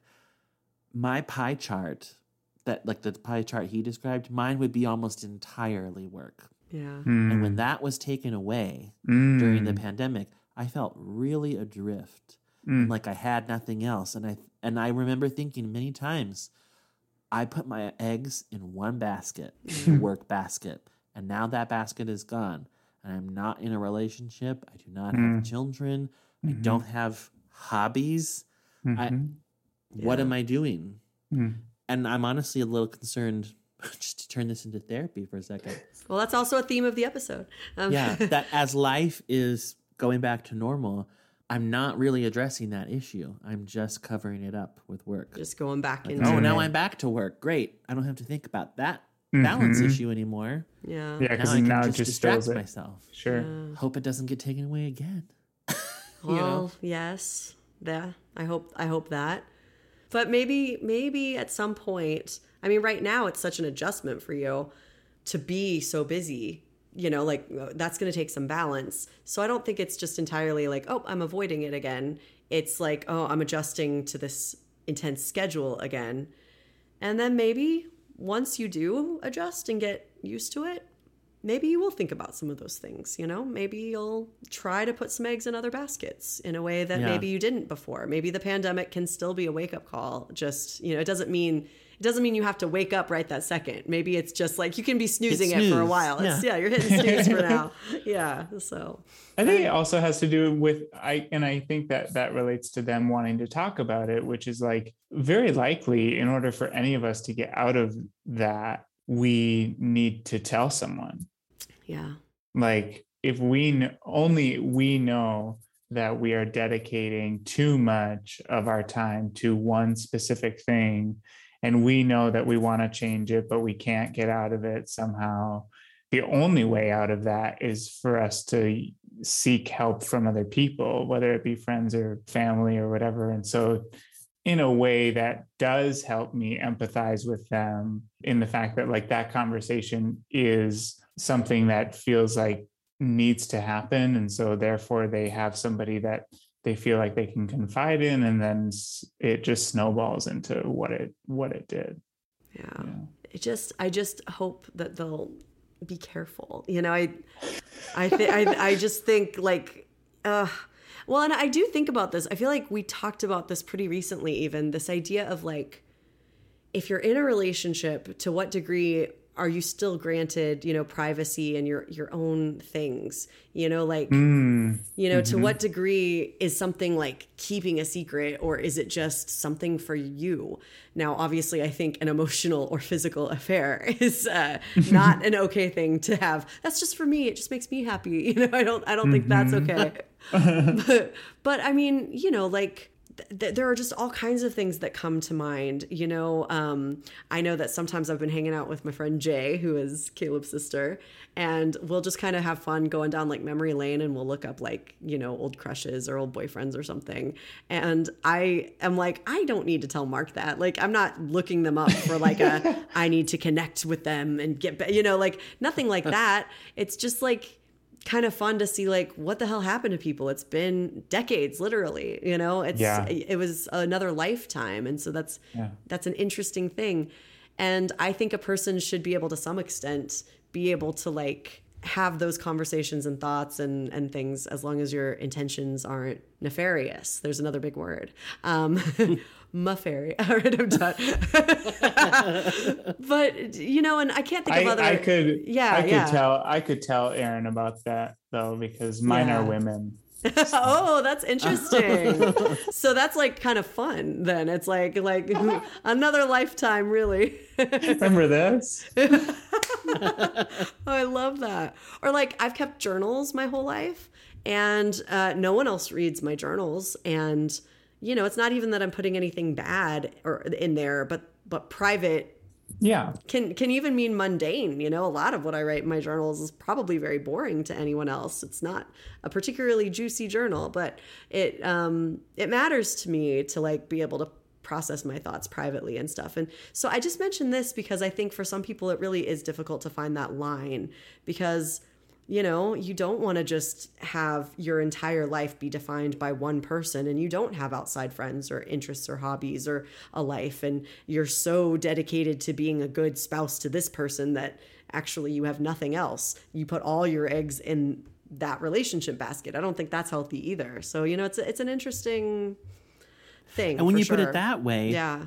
Julia identifying with Camille in the last episode doesn't feel like such a stretch. Okay. Like, is Mm. that what she's worried about? Yeah. If I just keep doing what I think is best for Joel, although I, I already, as I'm saying this, I don't think Julia is that kind of person. Yeah. Her little kettle will squeal before that boils over. you know, she's not gonna completely subsume herself to what's best for Joel. When Yeah. has she ever? No, completely. Never. If anything, she does the opposite. Yeah. She's the Jasmine of that relationship. She- she- Um, you need to sacrifice this thing for me now. Yeah, no, completely. I did want to ask this question. Um, is it possible that Joel is attracted to Pete? I asked that because he gives like a little laugh when he's on the phone with her, you know? And we are only in Julia's point of view watching her with with Ed, and I don't think so. I mean, we were in Joel's point of view last episode and we saw her him him at that dinner with Pete and I didn't think he seemed attracted to her at all. But it was weird like he just like was talking to her on the phone while they were canvassing and he gave this like little laugh that felt a little intimate. And I wondered if that was actually supposed to be a sign that Joel might have feelings for Pete, or if we're like seeing that laugh almost filtered through Julia, and if Julia is just feeling like alone, and if like she's wondering, or if she's like, well, he's off confiding in somebody, so I can too, or if maybe that is a total non issue. But it was something I wondered because then I'm like, it is interesting that he made this huge meal is that just another sign of Joel being wonderful and we're just like accepting it at face value because I would accept that at face value as he is. But then I wondered like what if he feels guilty the way that Julia feels guilty, you know, and didn't actually do anything, but like, you know, if if he feels guilty, he says like I feel bad that I bailed on canvassing. But you know what I mean like does he also like laugh with Pete a lot at, at work the way he did on the phone and he feels a little guilty about enjoying her company and so he makes the big the big meal to make up for it. I just wondered that a little like that would be interesting if that was sort of happening. We don't really see that, but anyway, I thought I'd throw that out to both of you. I think it's a very interesting thought. Yeah. I don't know if there's anything to it. I I really like the idea of there's more motivating that wonderful dinner Joel prepared than just Best guy ever. generosity. Yeah. Mm, Yeah. Yeah. mhm. I mean, and even what he says, he's he says I felt guilty. Mhm. So he's admitting that it's out of guilt. But yeah, is it out of guilt for exactly what he says, or is it for Mhm. more than that? And I I certainly think whether or not he's attracted to Pete physically or romantically, I think she makes him feel special for sure. Mhm. And special in a way that he hasn't felt special in a long time. Yeah. As a skilled work. I mean, in the way that Sarah made him feel special by asking him to build her a desk, which Mm. then vanished. Right. Um, you know, like someone recognizing him for his ability and talent rather than what a great father and husband he is. Yeah. So I yeah, I think that's definitely plausible. I don't know. I mean, I, I t- I'm so pretty much always on Joel's side here that I really made a concerted effort. For the, funny the, the way that you did with with Crosby. I just was like, I'm gonna really try to like see things, you know, a little bit more fairly if I can. But I still think Joy is more wrong. but anyway, I did say in that scene, I mean it was they're laying it on pretty thick, but Joel laying the guilt on Julia without even knowing he's yeah, doing it. yeah. And I thought, careful, Julia, you're gonna go deaf from your conscience screaming at you. I actually thought, you know, you reminded me earlier in this conversation that she left before eating almost any of her food Mhm. with Ed. Yeah. Might have been more effective if she was finished. Because I at first I thought like, oh, she's saying that she's starving, but she already ate too. Yeah. But I I think that's incorrect. Yeah. But she is lying. She said she didn't eat at all. And she says that they just had a snack. Yeah. That's not a snack. They were having dinner. Yeah. And it wasn't a play date. It was an impromptu hang out at Ed's house all day. Yeah. Mhm. I mean, it's definitely some lies. Mm-hmm. I Yeah. did think those kids were going to give it away though, like because they were like, we didn't even get to finish our meal at Ed's. And then they get home and they're like, we're full, we ate. And I'm like, well, which is it, kids? Like, Yeah. you know, I'm like, I thought they'd be like, yeah, we didn't eat all of our fish sticks at Ed's house. Like, you know, I thought they might just like just say it. I don't know. And boy, they've already talked about Ed, Julia, and Joel. So like, if he does find out where she was. He Mhm. will think that's a lie. He'll be like, "Why didn't Yeah. you just say where you were?" You know, he'll. That's not gonna sound good. Mhm. Ooh, it just it, the whole thing makes me very very nervous. I also sorry, I'm like all over the place, but I was also wondering, is it better that Julia just like hopped the hell up when Ed's wife got home and was like, "Bye." That yeah. was so awkward. I don't know what that was about. That clearly showed her true colors of like, oh, you do feel there is some sort of thing between the two of you. Yes. And clearly you can't even handle the sort of like tension that there is. And so you're just going to get out, which is even more awkward, you know? yeah. Yeah. If you don't think you're doing anything wrong, you said, pull up a chair. Yes. Yeah. I've been dying to meet you. Yes. And that's not what she. Mhm. No, it was terrible. I Kids, thought get out. Yeah. yeah. It was just really obvious. Yeah. I thought this is probably the worst way you could have handled that. and and you know, like you said, Eric, then it makes you wonder what what is the conversation Ah. once Julia's on the other side of the door. Like, what did I just walk into, honey? Yeah. Yes. It's going to be an I, I intense clearly just conversation. caught you at something. Yeah. And, you know, I, although I think Julia and Ed are on the same page, Mm-hmm. another interesting way for them to spin this story would be if Julia was attracted to him, but he wasn't to her. That would be. Mm-hmm. So would what be. if yeah, and then if she goes in and has the dinner and then she gets up and then it looks like he was doing something wrong, how does he possibly convince his wife? No, she's just a friend and she just happened by Right. her sister-in-law's Yeah. Right. her mare. What? Yeah. Yeah. Makes it even harder for him. And here, maybe he wasn't thinking of it in that way at all. Yeah. Yeah. And she just made it look like that Yeah. because of her reaction. Uh, Yeah. and I think maybe Ed is like better at cheating than Julia is. That's how I'm going to put this because he just keeps saying, "You don't have to leave, just stay." Like, you know, he is not He's like, like, cool it, lady. Yeah, cool. yeah, Yeah. you gotta. th- I've been through this before. You have to do it like that. I mean, I don't know that he has, but yeah, yeah. So anyway, He's a salesman. He knows how he to knows. Yeah. he knows how to sell it. Yeah, Well, are we ready for our final M's? I am. Mom and marriage. Oh, I there guess we so. You guys, you guys both intuited the right one. Maybe it's because you're both married. Hmm. Maybe it was minivan, Caleb. We don't know. I mean, It could have been. they're- I think you're right that it's supposed to work on multiple levels. Interesting philosophical question prompted by Amber and Sarah's first scene. Can you support someone without agreeing with them? What's up? I mean, really? We, we never really talked about the discussion that we had the other day. It was kind of an intense one. You sort of said some insulting things about my fiance, comparing him to my father. I wasn't deadbeat, and- insulting him, and your father is not a deadbeat. He has some similar issues, and I think. Oh my gosh, you're, you're still on it. Okay. No, you're still on it. I'm. I'm yeah, I'm of course I'm it- still on it because it's the biggest decision of my life, and you you don't trust me to make the I right choice. trust you. Obviously, you don't because you don't support me. I am not you, okay? You can make any choice you want, and I support you. I I absolutely But you don't you. I- I agree. don't You have to agree with you. Oh my God, yes, I'm you there do. for you, and and and I'm I'm gonna be there for you every step. I don't want you there for me if you don't agree with my biggest life It choice that I'm matter. ever gonna I make. don't have to agree. It I does just have to be there for you, which is what I'm It trying to matter. do. You don't think that I should get married? Well, I don't think you should get married, but it doesn't mean that I'm not going really to support you in this. feelings. Why are you doing this? I have to, mom. Why? Because I don't want to hang out with you like this. May Whitman. Oh, my god. I There's your. M word. Yeah, Wow. yeah. She's the very best. She's magnificent. It's such a good question. I I don't know that I know the answer. What, I'm going to make you guys go first. Can you support someone if you don't agree with them? Well, using them as an example, I felt like I agreed with Sarah in principle. Mm-hmm. What she was describing made sense to my brain.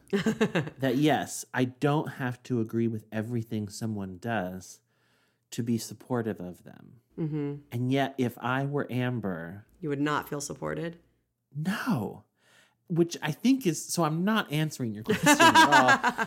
But, but I think that's the reason why it's such a good conflict because I get why Sarah thinks she's going to be able to walk that line Mm-hmm. and why Amber is just saying you absolutely can't walk that line. And and particularly with something like who I'm going to marry. Mm-hmm. Mhm. You know, I feel like I have had friends in the arts whose parents or family didn't agree with their decision of what they were going to do for a living. Mm-hmm. Mm. But they'd like still paid for them to go to school and study it.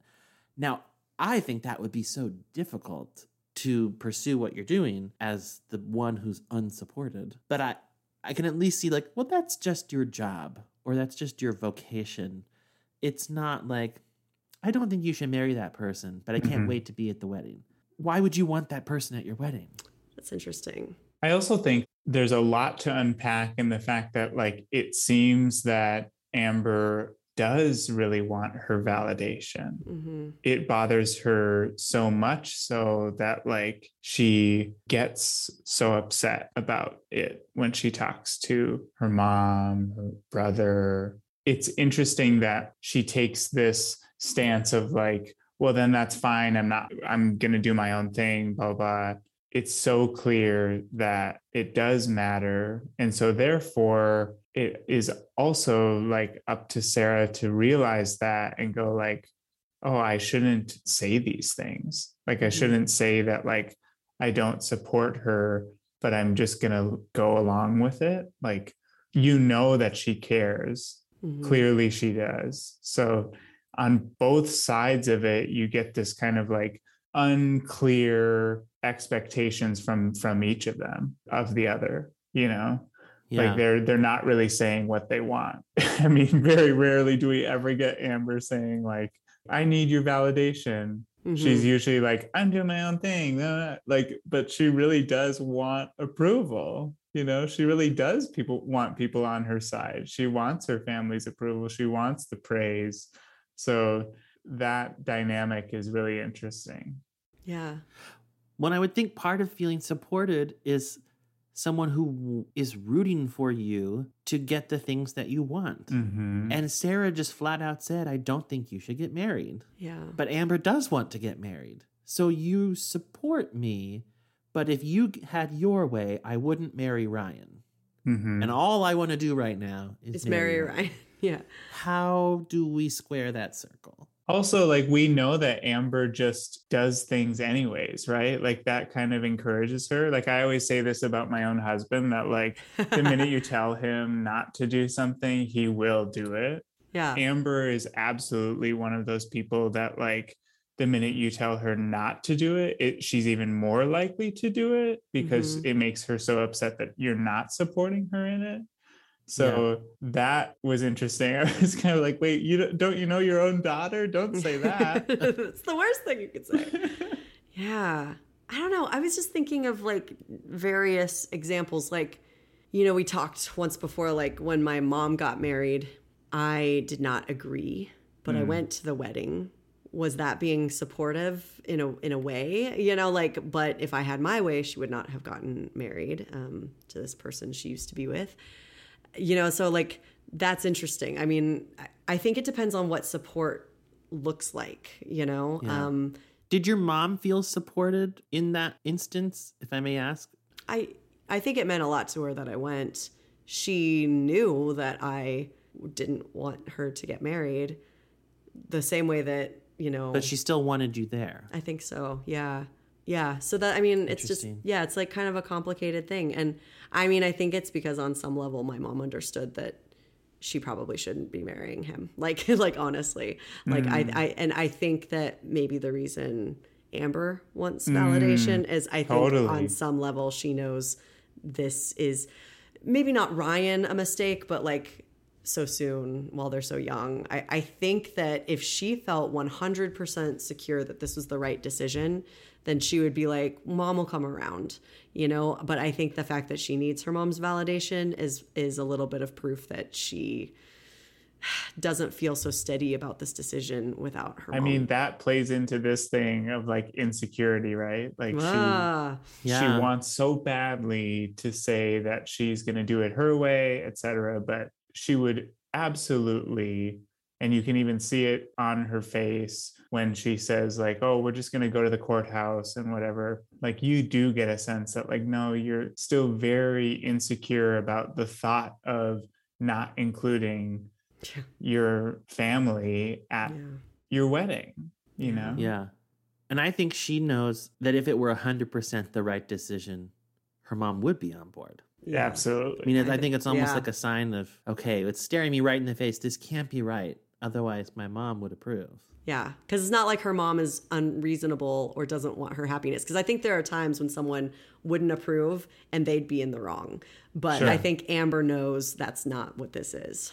So I mean, and all kind of the idea of can you support without agreeing? I feel like we kind of had a version of that between Adam and Christina with her yeah candidacy. Yeah. You know, he Hmm. did not agree that she should be running. You're right. Mm-hmm. Mhm. But he was saying, but I support you. Mhm. hmm And she But didn't really was- feel it felt supported. half-hearted. Yeah, yeah. And the thing is, I'm not sure. Well, maybe now, if he thinks she can actually win, Uh, how did they get over that?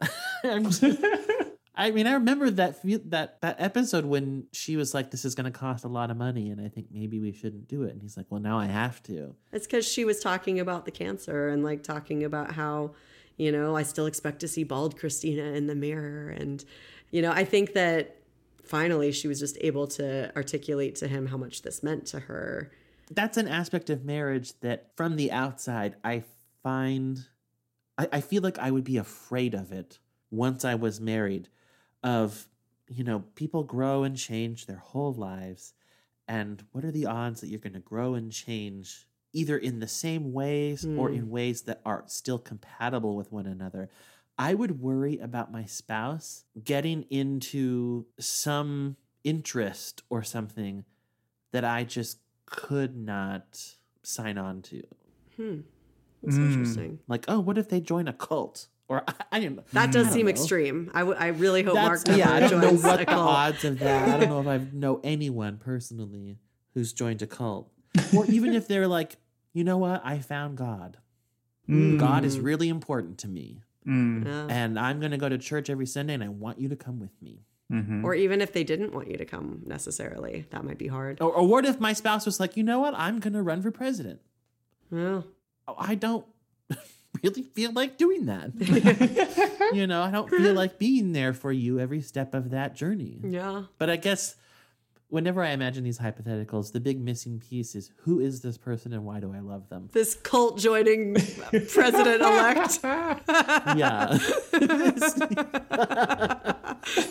well, I do have an actual question for the married people. Okay. After that disagreement that Amber has, she is telling Ryan about it, and Ryan's attitude is, well, let's just get married ourselves. Forget all of this mess. We're doing this for us. hmm let's just go to it.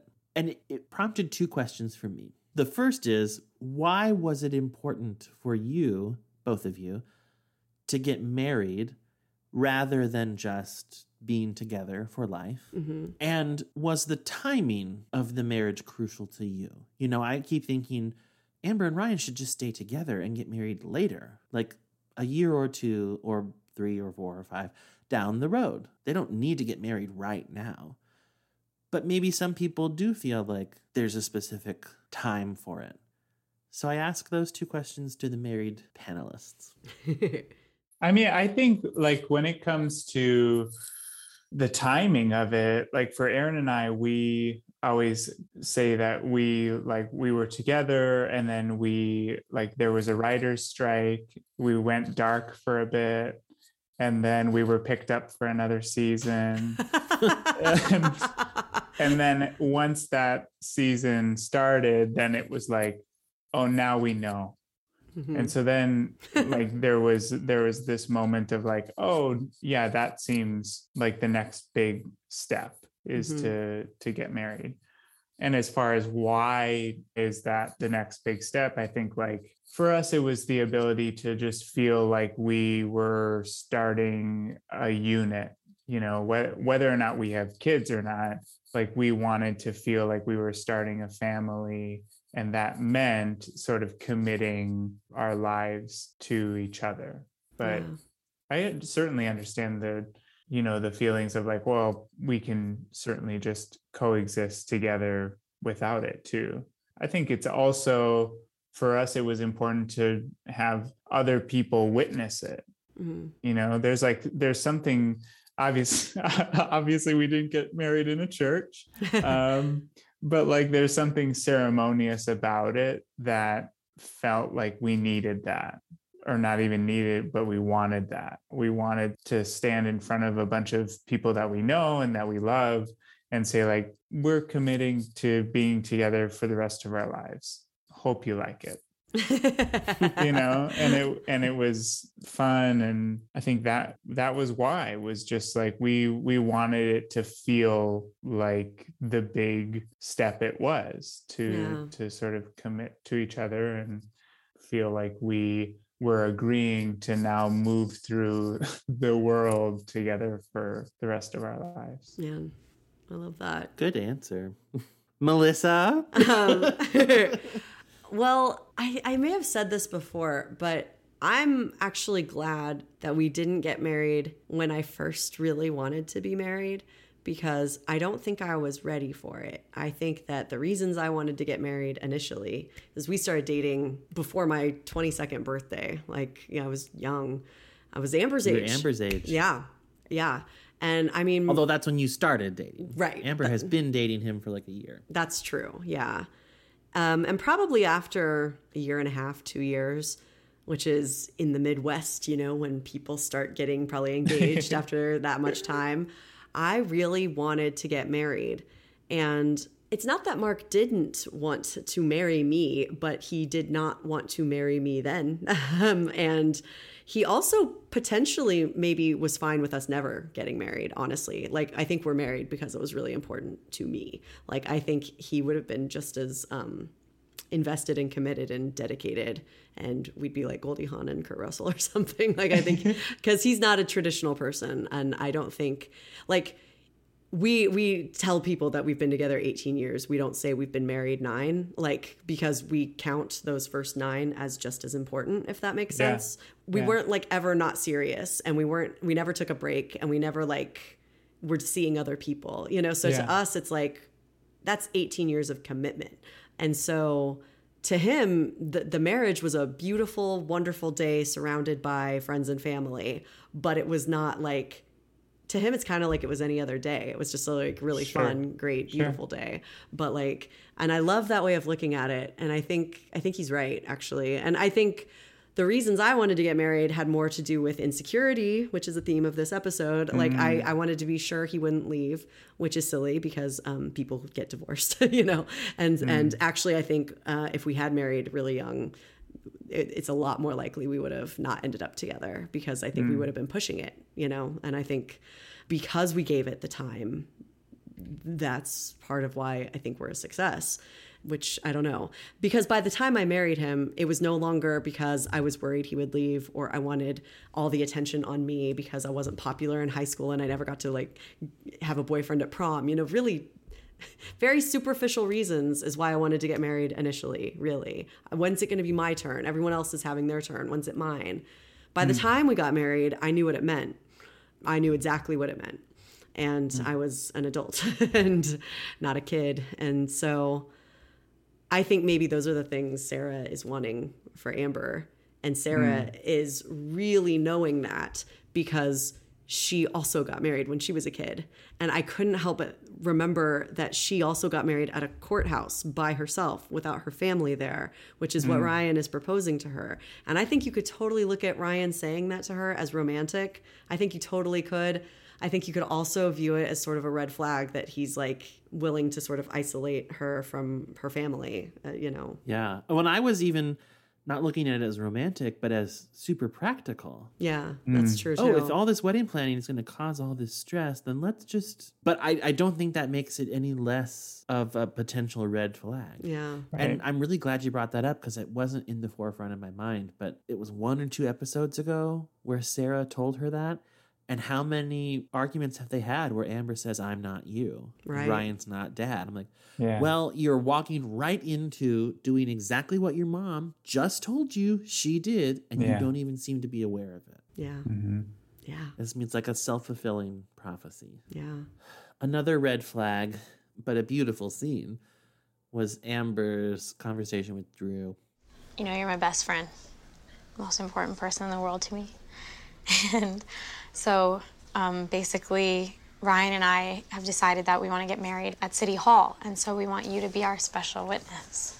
Uh, Why are you, why are you doing that? What happened to the wedding? Um, we just didn't want to do it anymore, like a big to do and like all this stuff. It just started to get like really stressful, Yeah. and I just don't want to deal with it anymore, you know? So we're just Yeah. gonna, we're just gonna Okay. do it. Yeah. Okay? That's exciting. Yeah. when is it gonna be? Um, probably like really soon, like in the next couple of days. Oh my god, everyone can make it? Well, I mean, it wouldn't be like everyone. Just family? And Well, it would probably just be like us, like like you and me and Ryan, and then what about mom? what about mom? I mean, I understand. Can't get married without mom there. I'm gonna tell her like right after we'll have like a thing or She'd something. It's fine. Devastated. Drew- You know she would care. I don't care. Well, whatever. I don't care about mom because I've tried to plan a wedding with her and she's been really stressful about it and unsupportive and it feels like she doesn't even want me to get married anyway. So I don't even really want her to be there. Yeah. Cause it's not about her, you know. It's know, about what it's- I, I know it's not. It's definitely not. What? What's your problem? I'm. I'm here for you. I just. I can't do that. I just wrote down this is painful. I don't remember it being this painful. I because I I mean I vaguely remembered this storyline, but that Amber is turning multiple places for support or validation or whatever, just not getting it anywhere. I feel terrible for her, but of course I agree with Drew. Yeah. That would hurt Sarah so much. And I don't think Amber wants to hurt Sarah. No, I also think Amber would so regret it. Like maybe more than Yes. Sarah regretted her parents not being there. Like which is weird, but like Sarah has two parents who can sort of turn to each other in their disappointment at not being at their daughter's wedding. Yeah. But Sarah is the single mom who has made her children like her entire world. And Mhm. Drew is drawing off of that. I mean, I, I really, really loved that Drew would not even consider it. And he said it so kindly, but I'm like, Yeah. That would take guts, I thought. Oh my Like, It God, would be yes. hard to, to tell your sister, Mhm. I can't do that. yeah. Mhm. Yeah, and you can tell when she's telling him this that she knows too that like Yeah. it's just not what she wants. You know, No. like she already feels so uncomfortable with the idea, Mhm. even even before asking him. She just keeps trying to make it right and she knows it's not. I, I really think that. I think on some level she's like, all of this is just confirmation. that- yeah one of the one of my favorite things in the episode in relation to to this is when she and ryan are talking about it and they focus in on her holding that carrot and she's waving that carrot Yeah. so fiercely and i thought it was like so telling of just like she's essentially saying like why does my mom care and and why doesn't she butt out and blah blah blah but it's like the way she frantically and physically is manifesting how uncomfortable she is with Mm. Sarah not approving is telling. It's Oh, just telling us like so much that like you you physically are showing us that like it bothers you. It Mhm. doesn't bother you like that she is saying something to you. It bothers you that like you don't have her her approval you know you don't you don't want her to butt out similar to the way like when she's telling drew this you can tell she doesn't not want her mom there she truly does and that's what's that's what's getting at the like the root of the issue Yeah. What is she trying to make right? Like you know, like Melissa, you said she keeps trying to make it right and it's just not. Then I feel like she's trying to save face or something. Mhm. But I'm not being very articulate. But I think I know she's what you trying mean. so hard to prove that she made the right choice. yeah Even But though to to who and I think to why, or- herself. What's so hard about all this is I'm not convinced that Ryan is a bad choice. Mhm. I just am not convinced that they should get married now. Yeah. Mm. And Mhm. I think they're pushing it. that is maybe the a hard like how would you convince Amber of that? Like well, here's an example. My sister Jay, I used to not want her to marry her now husband. She and her husband dated for a long time, and I should preface this all by saying he is wonderful and I'm so glad she did marry him and he's a, he's, He's a wonderful, husband to her. He's an excellent father to their children. I was wrong. But when they first started dating, I felt like I mean, I think my sister is top two best people I know, my other sister being the other one. And I thought frankly he was kind of lackluster. Mm. Not bad, not not red flags of like, oh, this will be dangerous for Jay or she will be miserable or she'll be throwing her life away. Nothing like that. I just thought like you can do better Mhm. it would be like settling or something. And I told her that at certain points. And when they were first starting to date, she sort of agreed with me, or at least said she did. She's like, oh, that's not where this is heading. Don't worry. Mm. And then at some point, when it was clear that it was, by that point, I was just on board. Mm-hmm. So there, time solved my concern. Yeah. If she had said she was getting married then, Yeah. I think I might have felt like I really have to make my case. Mhm. This is just not a good idea. But because she didn't get married then, by the time she had reached that place, any concern I had was a distant memory. Uh, But I don't know how I could have made that case to her then. You know, if she Mm. was getting married, to say, Jay, put the brakes on this for a few years and maybe then I'll come around. Mm. I guess also then it's making it all about my opinion of someone else's thing. I- It, I don't know. It's just a very delicate situation. I don't, and I guess you don't know that those transformations are going to take place for sure. You know, what if he had not revealed all these great qualities that I just wasn't seeing? Mm-hmm. And if Yeah. he was just a, still a lackluster. Well, it kind of goes back to say like goes back to like what Camille was saying as well to Sarah, which is like if they think it's right, they're gonna do it anyways. Yeah. You know? So best to like find your way through it with them rather than lose being a part of it. Yeah. You know? Yeah. Well, and you know, Jay and her husband were kids then, as Mark and I were kids when we started dating. You know, it's, and I don't know how old Ryan is, but arguably Amber's a kid. I mean, I know technically she's an adult if she's 21. And I know a lot of people get married that young, but, um, you know, earlier, Caleb, you were talking about how much people change. You know, like, like you're worried that somebody would would just change dramatically.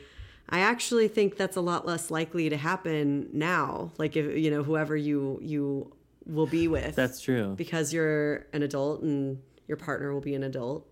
And I think that's maybe part of the reason it's a little scary when people talk about getting Mm. married that young Mhm. because they're Mhm. not formed yet.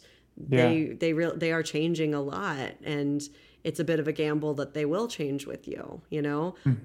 Mark and I changed in a way that was compatible, but we weren't locked into a marriage. We could have broken up. In fact, I started to look at that after some time as like a weird strength. Like people would sort of say it's really insulting things sometimes like like god is he just not sure that you're the right person or like you know what what are you waiting yeah people were Right. yeah Right. because people have such limited ideas of what love looks like or like what the proper timeline is et cetera Right. et cetera and i bought Especially for women, right? right right It's just like this expectation of like there's a time period specifically when you get married, there's a time period specifically when you have kids. yes There's specifically a time when you uh, buy a house. There's it's just like there yeah. And it's so ridiculous. Yeah. But I started to like, after a while, when I kind of was able to like shut out the noise and just be confident in what I had, I was like, well, in a way, when people get married really fast, they're like, well, why is this person even with me? Well, because they married me. like, you know, like in a way, it's almost like, well, they have to be, you know, quote unquote. I mean, I know that they don't. You, you could get divorced and stuff. But like, I felt like I was constantly reassessing why I was waiting, why I was with Mark, Mm. and just kept coming back around to like how exceptional he is and how lucky I was. And he felt the same way about me. And, you know, in a way, it was like, kind of cool. Like we were together because we wanted to be. And then by the time we got married, it wasn't even a question. I don't know. Like I was able to look Mhm. at it in a good way. But, you know, Amber and, and Ryan, they're so young. Who knows what's going to happen to them? I think it's a risk to get married that young because, you know, like the Sarah who married, like we see Sarah and Seth as adults and we see the ways that they are still compatible. Like they still have chemistry and they make each other laugh. There's a connection there for sure. But they obviously it was not you know tenable for like her to be married to an addict um you know and and uh, it just all these things that are red flags with ryan you know like maybe if they gave it some time he would work through them truly but i don't think he has yet stuff like that When was it that Sarah said to Amber, it was not that long ago that you were in not such a great place? Uh, Referring to her season two troubles, I think. oh yeah What prompted that? Was it her moving out or was it her? i think it was her moving out i'm pretty sure I could be wrong, but I think it was. Because now I'm just thinking, in the grand scheme of life, that still was not that No. long ago. Like, I don't know how relevant that is. And we're talking a lot about Ryan. Is Ryan ready? Has Ryan tackled his demons? That's not to say that Amber is conflict free. Right. Sure. And I- I've said this before, but her devotion to Ryan oddly reminds me most of all of Damien Hmm. from season one. Wow. And yes, everything about Damien and her relationship with him was much less mature. Right. Mhm. But I think this is just the grown up version of that. And Wow. Not that much more grown up. Wow. Hmm. Mom, I love him. He's the one, you know. That, Yeah. The same arguments. She's just making them more articulately. Yeah. And I think there is much more substance to her connection to him. I don't mean to minimize that, but Amber feels so much younger in this Mhm. season than she did last season I when agree. she said, you know, when she broke up with him at Christmas Right. For very wise reasons. Yeah. And I don't think it's a contradiction in the show. I think it's a, a nice thing to remind us. She may make wise decisions from time to time, but she is still learning Mm-hmm. how to navigate. Yeah. Wan- she's still wandering down this road that we call life. That's the Boy Meets World theme song. yes. Oh my god.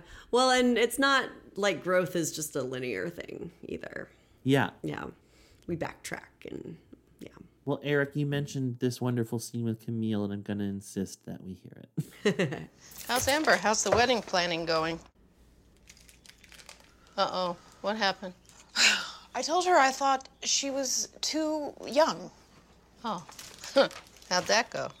Oh, great. Really wonderful. She's not speaking to me, but besides that. And you're surprised? Well, yes, I'm surprised. I'm surprised she wouldn't want my opinion. I mean, she's 21 years old. Why can't she wait? She doesn't want to wait. She's in love and she wants to get married now. What is that? What? Huh? I'm sorry, what? That's, that's, oh, d- Mother, it's not just like me and Seth. It is It's not like me and exactly Seth. Like it's you not. and Seth. It's exactly the no, same. it isn't. How many times did we tell you slow down, wait? What's the big rush? Why do you have to do it now? Remember? What do you think we should have said back then? I know what I wish we'd said. What? Nothing. Because you were going to be with Seth anyway. And because we said something, we kind of lost you there for a couple of years. And we missed you. Those are my choices. I, I, I just stand by and, and, and watch her make a, a huge mistake or I lose my relationship with her altogether. Amber's going to do what her heart tells her to do. You know, and maybe it'll be a mistake and maybe it won't, but you're going to have to get out of her way. It's hard. Yeah. It is, isn't it? It's wonderful. these kind of intergenerational things i think is parenthood at its best the show Yes. Yes. the parallels there and that they could have that kind of connection that camille could say this thing to sarah that i'm sure sarah has known for a long time Mhm. but she couldn't relate to it in the way that she can now that it's Mhm. happening to her Mhm. and to realize this is what i put you through when i was a kid Yeah. it's amazing. I was also so fascinated by the fact that when Sarah is with Amber, she is upfront and she is adamant about comparing the situation to her own. Yeah. She says, I can relate That is directly. interesting. This is exactly Yeah. like You're me and your father. And then when she's with Camille, she's defensive about it. Yeah. Yeah. No, this is not like that at all. Weird. And yet I bought it. Oh, I And- bought it too. We contradict ourselves all the time. You know, it's like Yeah. part of being a person. Yeah. And it's because she's, you know, no matter how old she is, she that's still her mom. Yeah. Who was, Mhm. you know, Yeah. right yeah, about everything. Very situational. Yeah. Yeah. I was also surprised that Camille could still sound that sanctimonious when she was essentially admitting to a mistake. she was saying, I was wrong, and yet it still sounded like, well, I know everything. It's funny. I was gonna say I didn't think she sounded like she was doing an "I told you so" though, like at all. Like like That's true. I like I think it's cool that she's able to have these conversations like that they are able to talk about such deep hurts from the past in a Mhm. way that feels really largely productive and healthy. yeah, it's it's so not Emily Gilmore. yes, it's the yeah, yeah, totally. Totally. I think I love how she also Camille also says like maybe it won't work out or maybe it will. Yeah. Like we're we're we're missing the I mean I know I know it's very difficult in those moments but it's like we are missing the the possibility that it does work out, right? Like just Yeah. how you had said Caleb like time had helped that with your situation like it's possible that you experience that time while they're married you know? Mm-hmm. So they so they do get married young and sarah does not think it was the best decision but three years down the road they're still married and they're doing well together etc and it worked out you know? Like th- there's something to sarah thinking whether or not it is like her and seth. It's like if it if it is then of course that's too bad but if it if it isn't and that's what you're saying here in this situation that that it isn't then maybe it will work out if it's so unlike you and Seth then, Right. then maybe it will work out you know Yeah. like you're not you're not giving the you're not giving the opportunity for like the glass half full type of metaphor here Yeah. Yeah. And just to play what if, I think it's possible from the limited amount we know about Seth, if he had somehow gotten his substance abuse under control, Hmm. I think they could have had a very successful marriage. Mhm. Sure. Now that's a huge what if. But there wasn't like a lack of love there or lack of respect. Yeah, I, I, Sure. I Yeah. Yeah. and not to chalk every problem up to that one issue, but if somehow he had just been able to avoid that, maybe Sarah would have been quote unquote right. Right. And would have shown her parents and Yeah. everyone who doubted and Yeah. and Ryan at least is aware of his potential pitfalls. Yeah, Mhm. that's and true. And is endeavoring to handle them. And Mhm. he has been upfront with Sarah about that. Mhm. Well, and I know that marriage, the point is supposed to be like forever. And so I guess if people get divorced, I guess that means it quote unquote failed.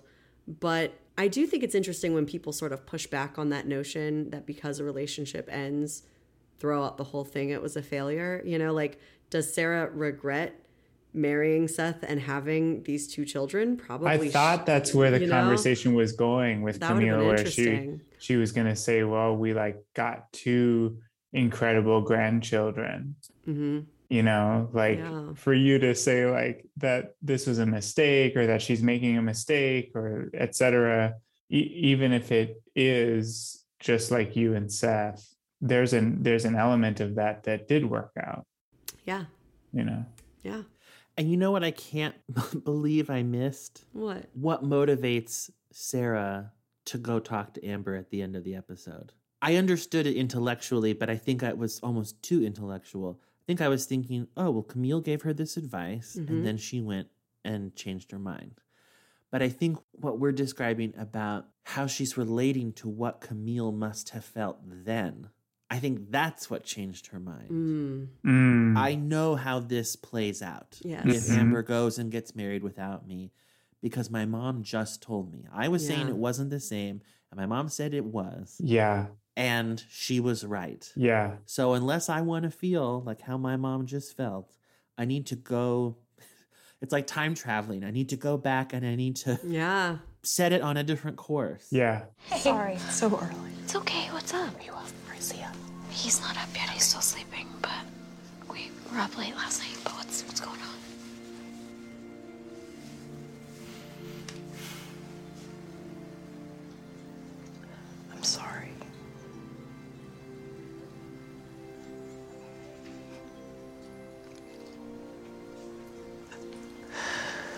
I'm so sorry.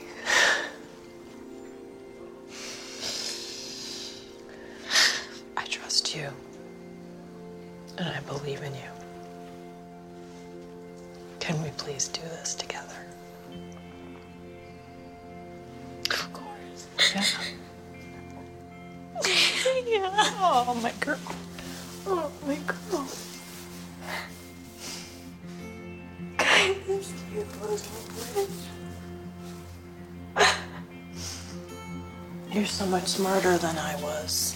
You're nothing like me.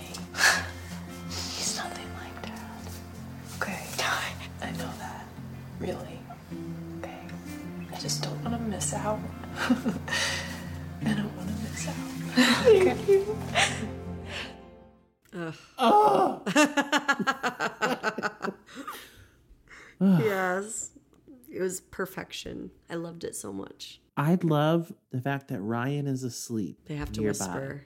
And Mm. they cannot speak above a whisper. There's not really any reason for that, but I feel like it energizes the whole scene. Makes it intimate. in a way. Yeah, and uh, just like crackling then, and uh, and I I mentioned earlier nonverbal acting moments. This was one when Sarah hugs Amber. Yeah. her face behind Amber's back. Oh. At least it said to me, she's not totally sure she believes what she's saying. Yeah. But she made a calculation and that this is what she needs to do. And I loved that. I, and when I watched it again, I was looking for that moment because I noticed it the first time. And then they cut to Amber's face.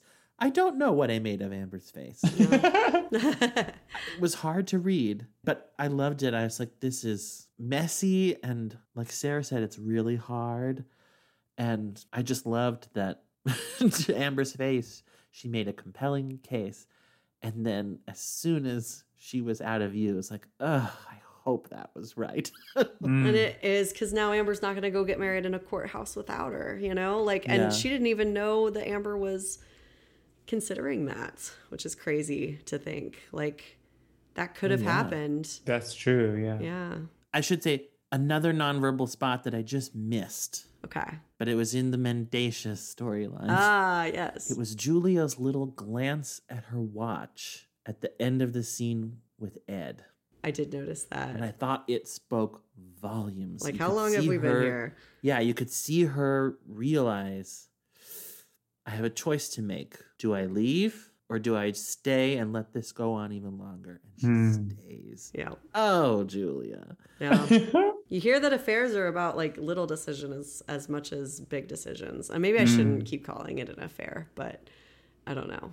It's interesting. But even if it's not yet, and now we're jumping around, but here's an M word from my Uncle Lyle margins. That's right, margins. like Julia, even if you don't think of anything you've done up to now as an affair, and I and I think there are degrees too. Like I, I think Julia could be cheating on Joel way more than she is. right, of course.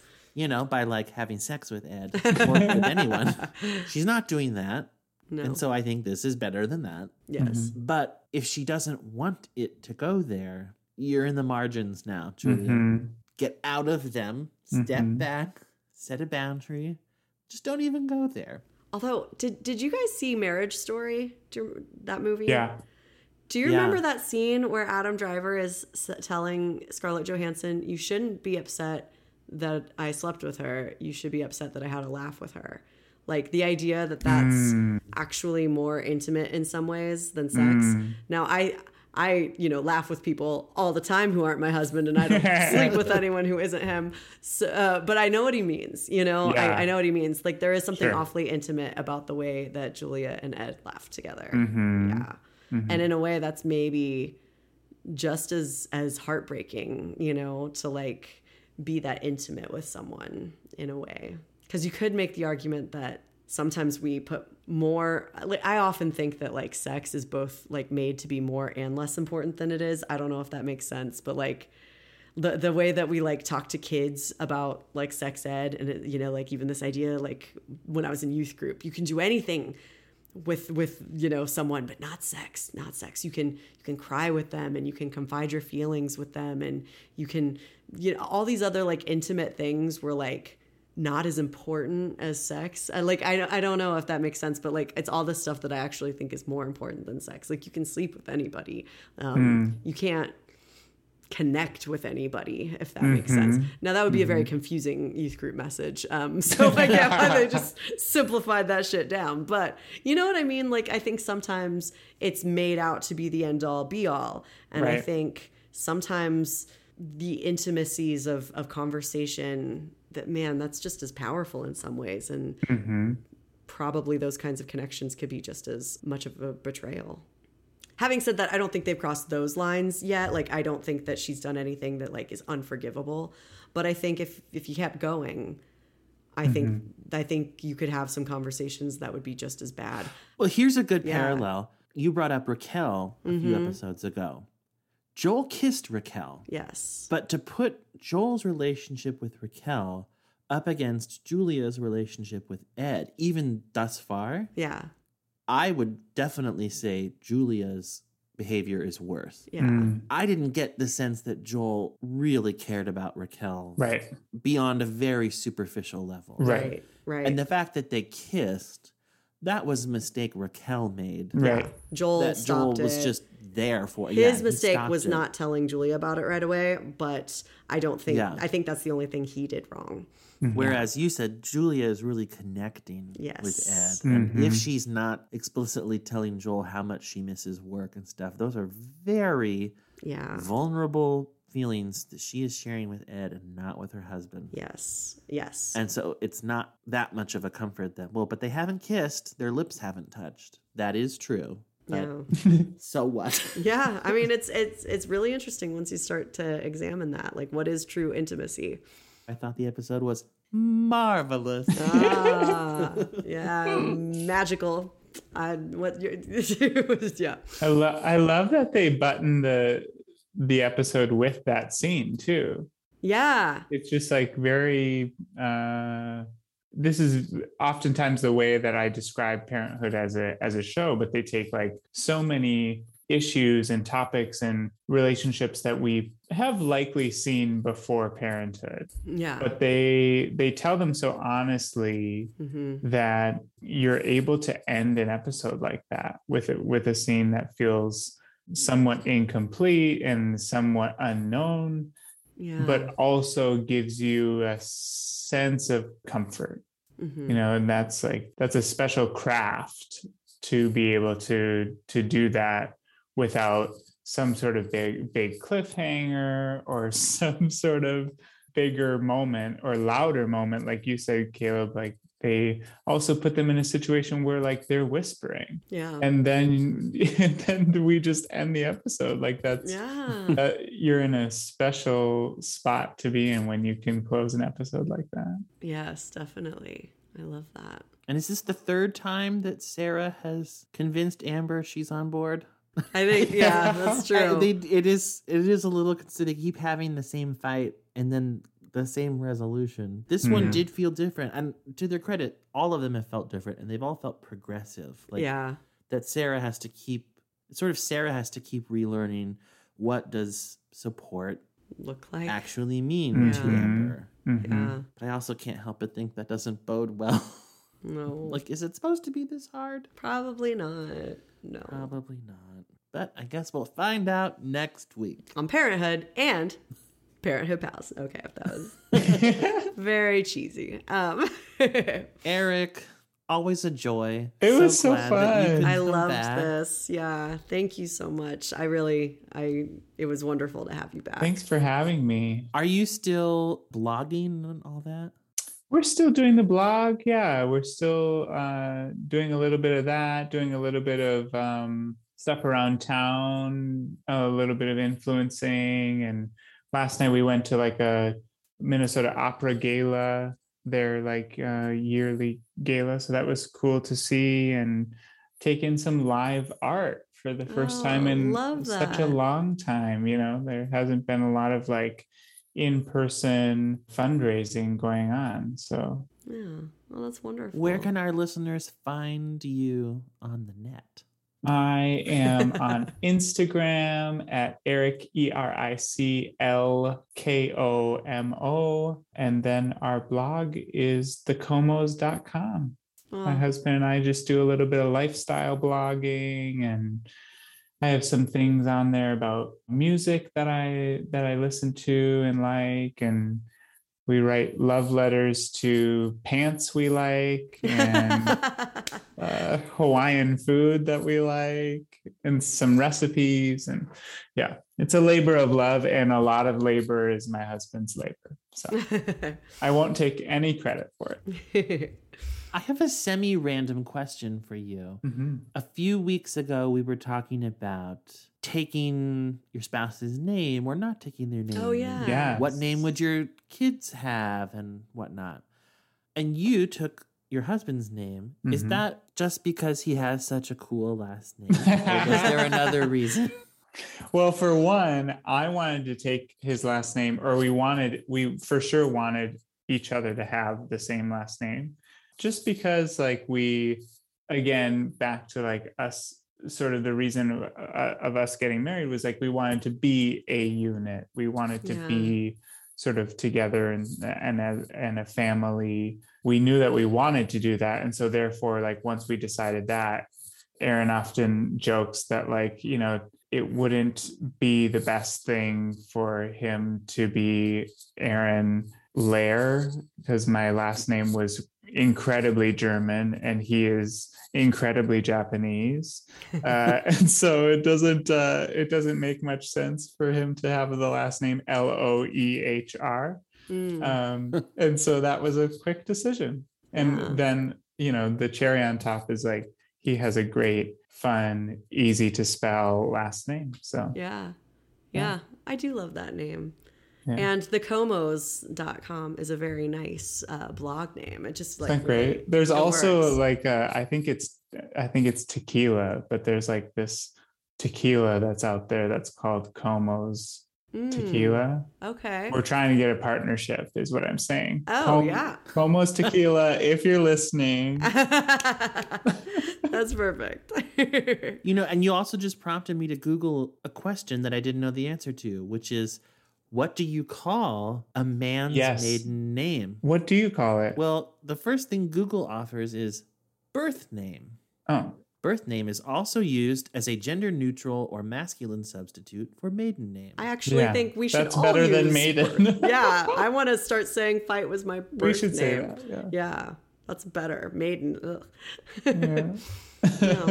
Well, wonderful. Yeah. Thanks for answering that random Yeah. Question. Yeah. But it was something in our conversation I don't think I even wondered what about same sex couples. That's interesting. yeah. It also goes to show that there's this idea about a family name being carried on and you don't ask that with a woman like Mm. oh well the woman's name is now not going to be passed down to the children and that name will just end Yeah. Mhm. but i would think about it with two men Mhm. getting married like oh well now lair there's just your family line Yep. on your branch is just going to stop and that name just vanishes it's like um caleb that's been happening for millennia with women Yeah. Yeah, that's true. and you didn't think anything of it Well, it's Yeah, 'cause I it's so was for the normalized. for the millennia but yeah Yeah, Yeah. it's just it's just how it is. Like so we don't pay attention to it. It's kind of like real quick tangent. I remember one of the coolest little moments in my teaching career was when a male student he oh, he was such a sweetheart too. He was not being snarky or anything. He was genuinely being curious. And he was like, "I just don't understand why like policeman or fireman why those are upsetting terms. Like everyone knows what we mean you know and of course a woman could could be one. I just think people are you know so politically correct etc and hmm. all i said was i was like well if the default were like police woman and then you know you wanted to be one. And he was like nope i get it completely. Like that like just instantly he was like and he wasn't rude at all. You know he was just like wow i'm just so used to hearing it that it doesn't even sound sexist but mm. it is you know and it was mm-hmm. like yeah yeah. It was a really interesting conversation. Often i think that's what'll do it is just kind of flip it you know? Mm. So anyway. Well thank you for that and for everything eric. Yeah. Of course. Thanks for having me. Yeah, loved it. Um, everyone, you can follow us on social media Facebook, Instagram, Twitter. We're at Parenthood Pals everywhere. Speaking of names, that's ours. and you can always find us at our website parenthoodpals.com Uh, the M word. Oh, my. Wait, one more time. one more in Yes, yes. until next time may god bless and keep you always And may may your wishes all come true.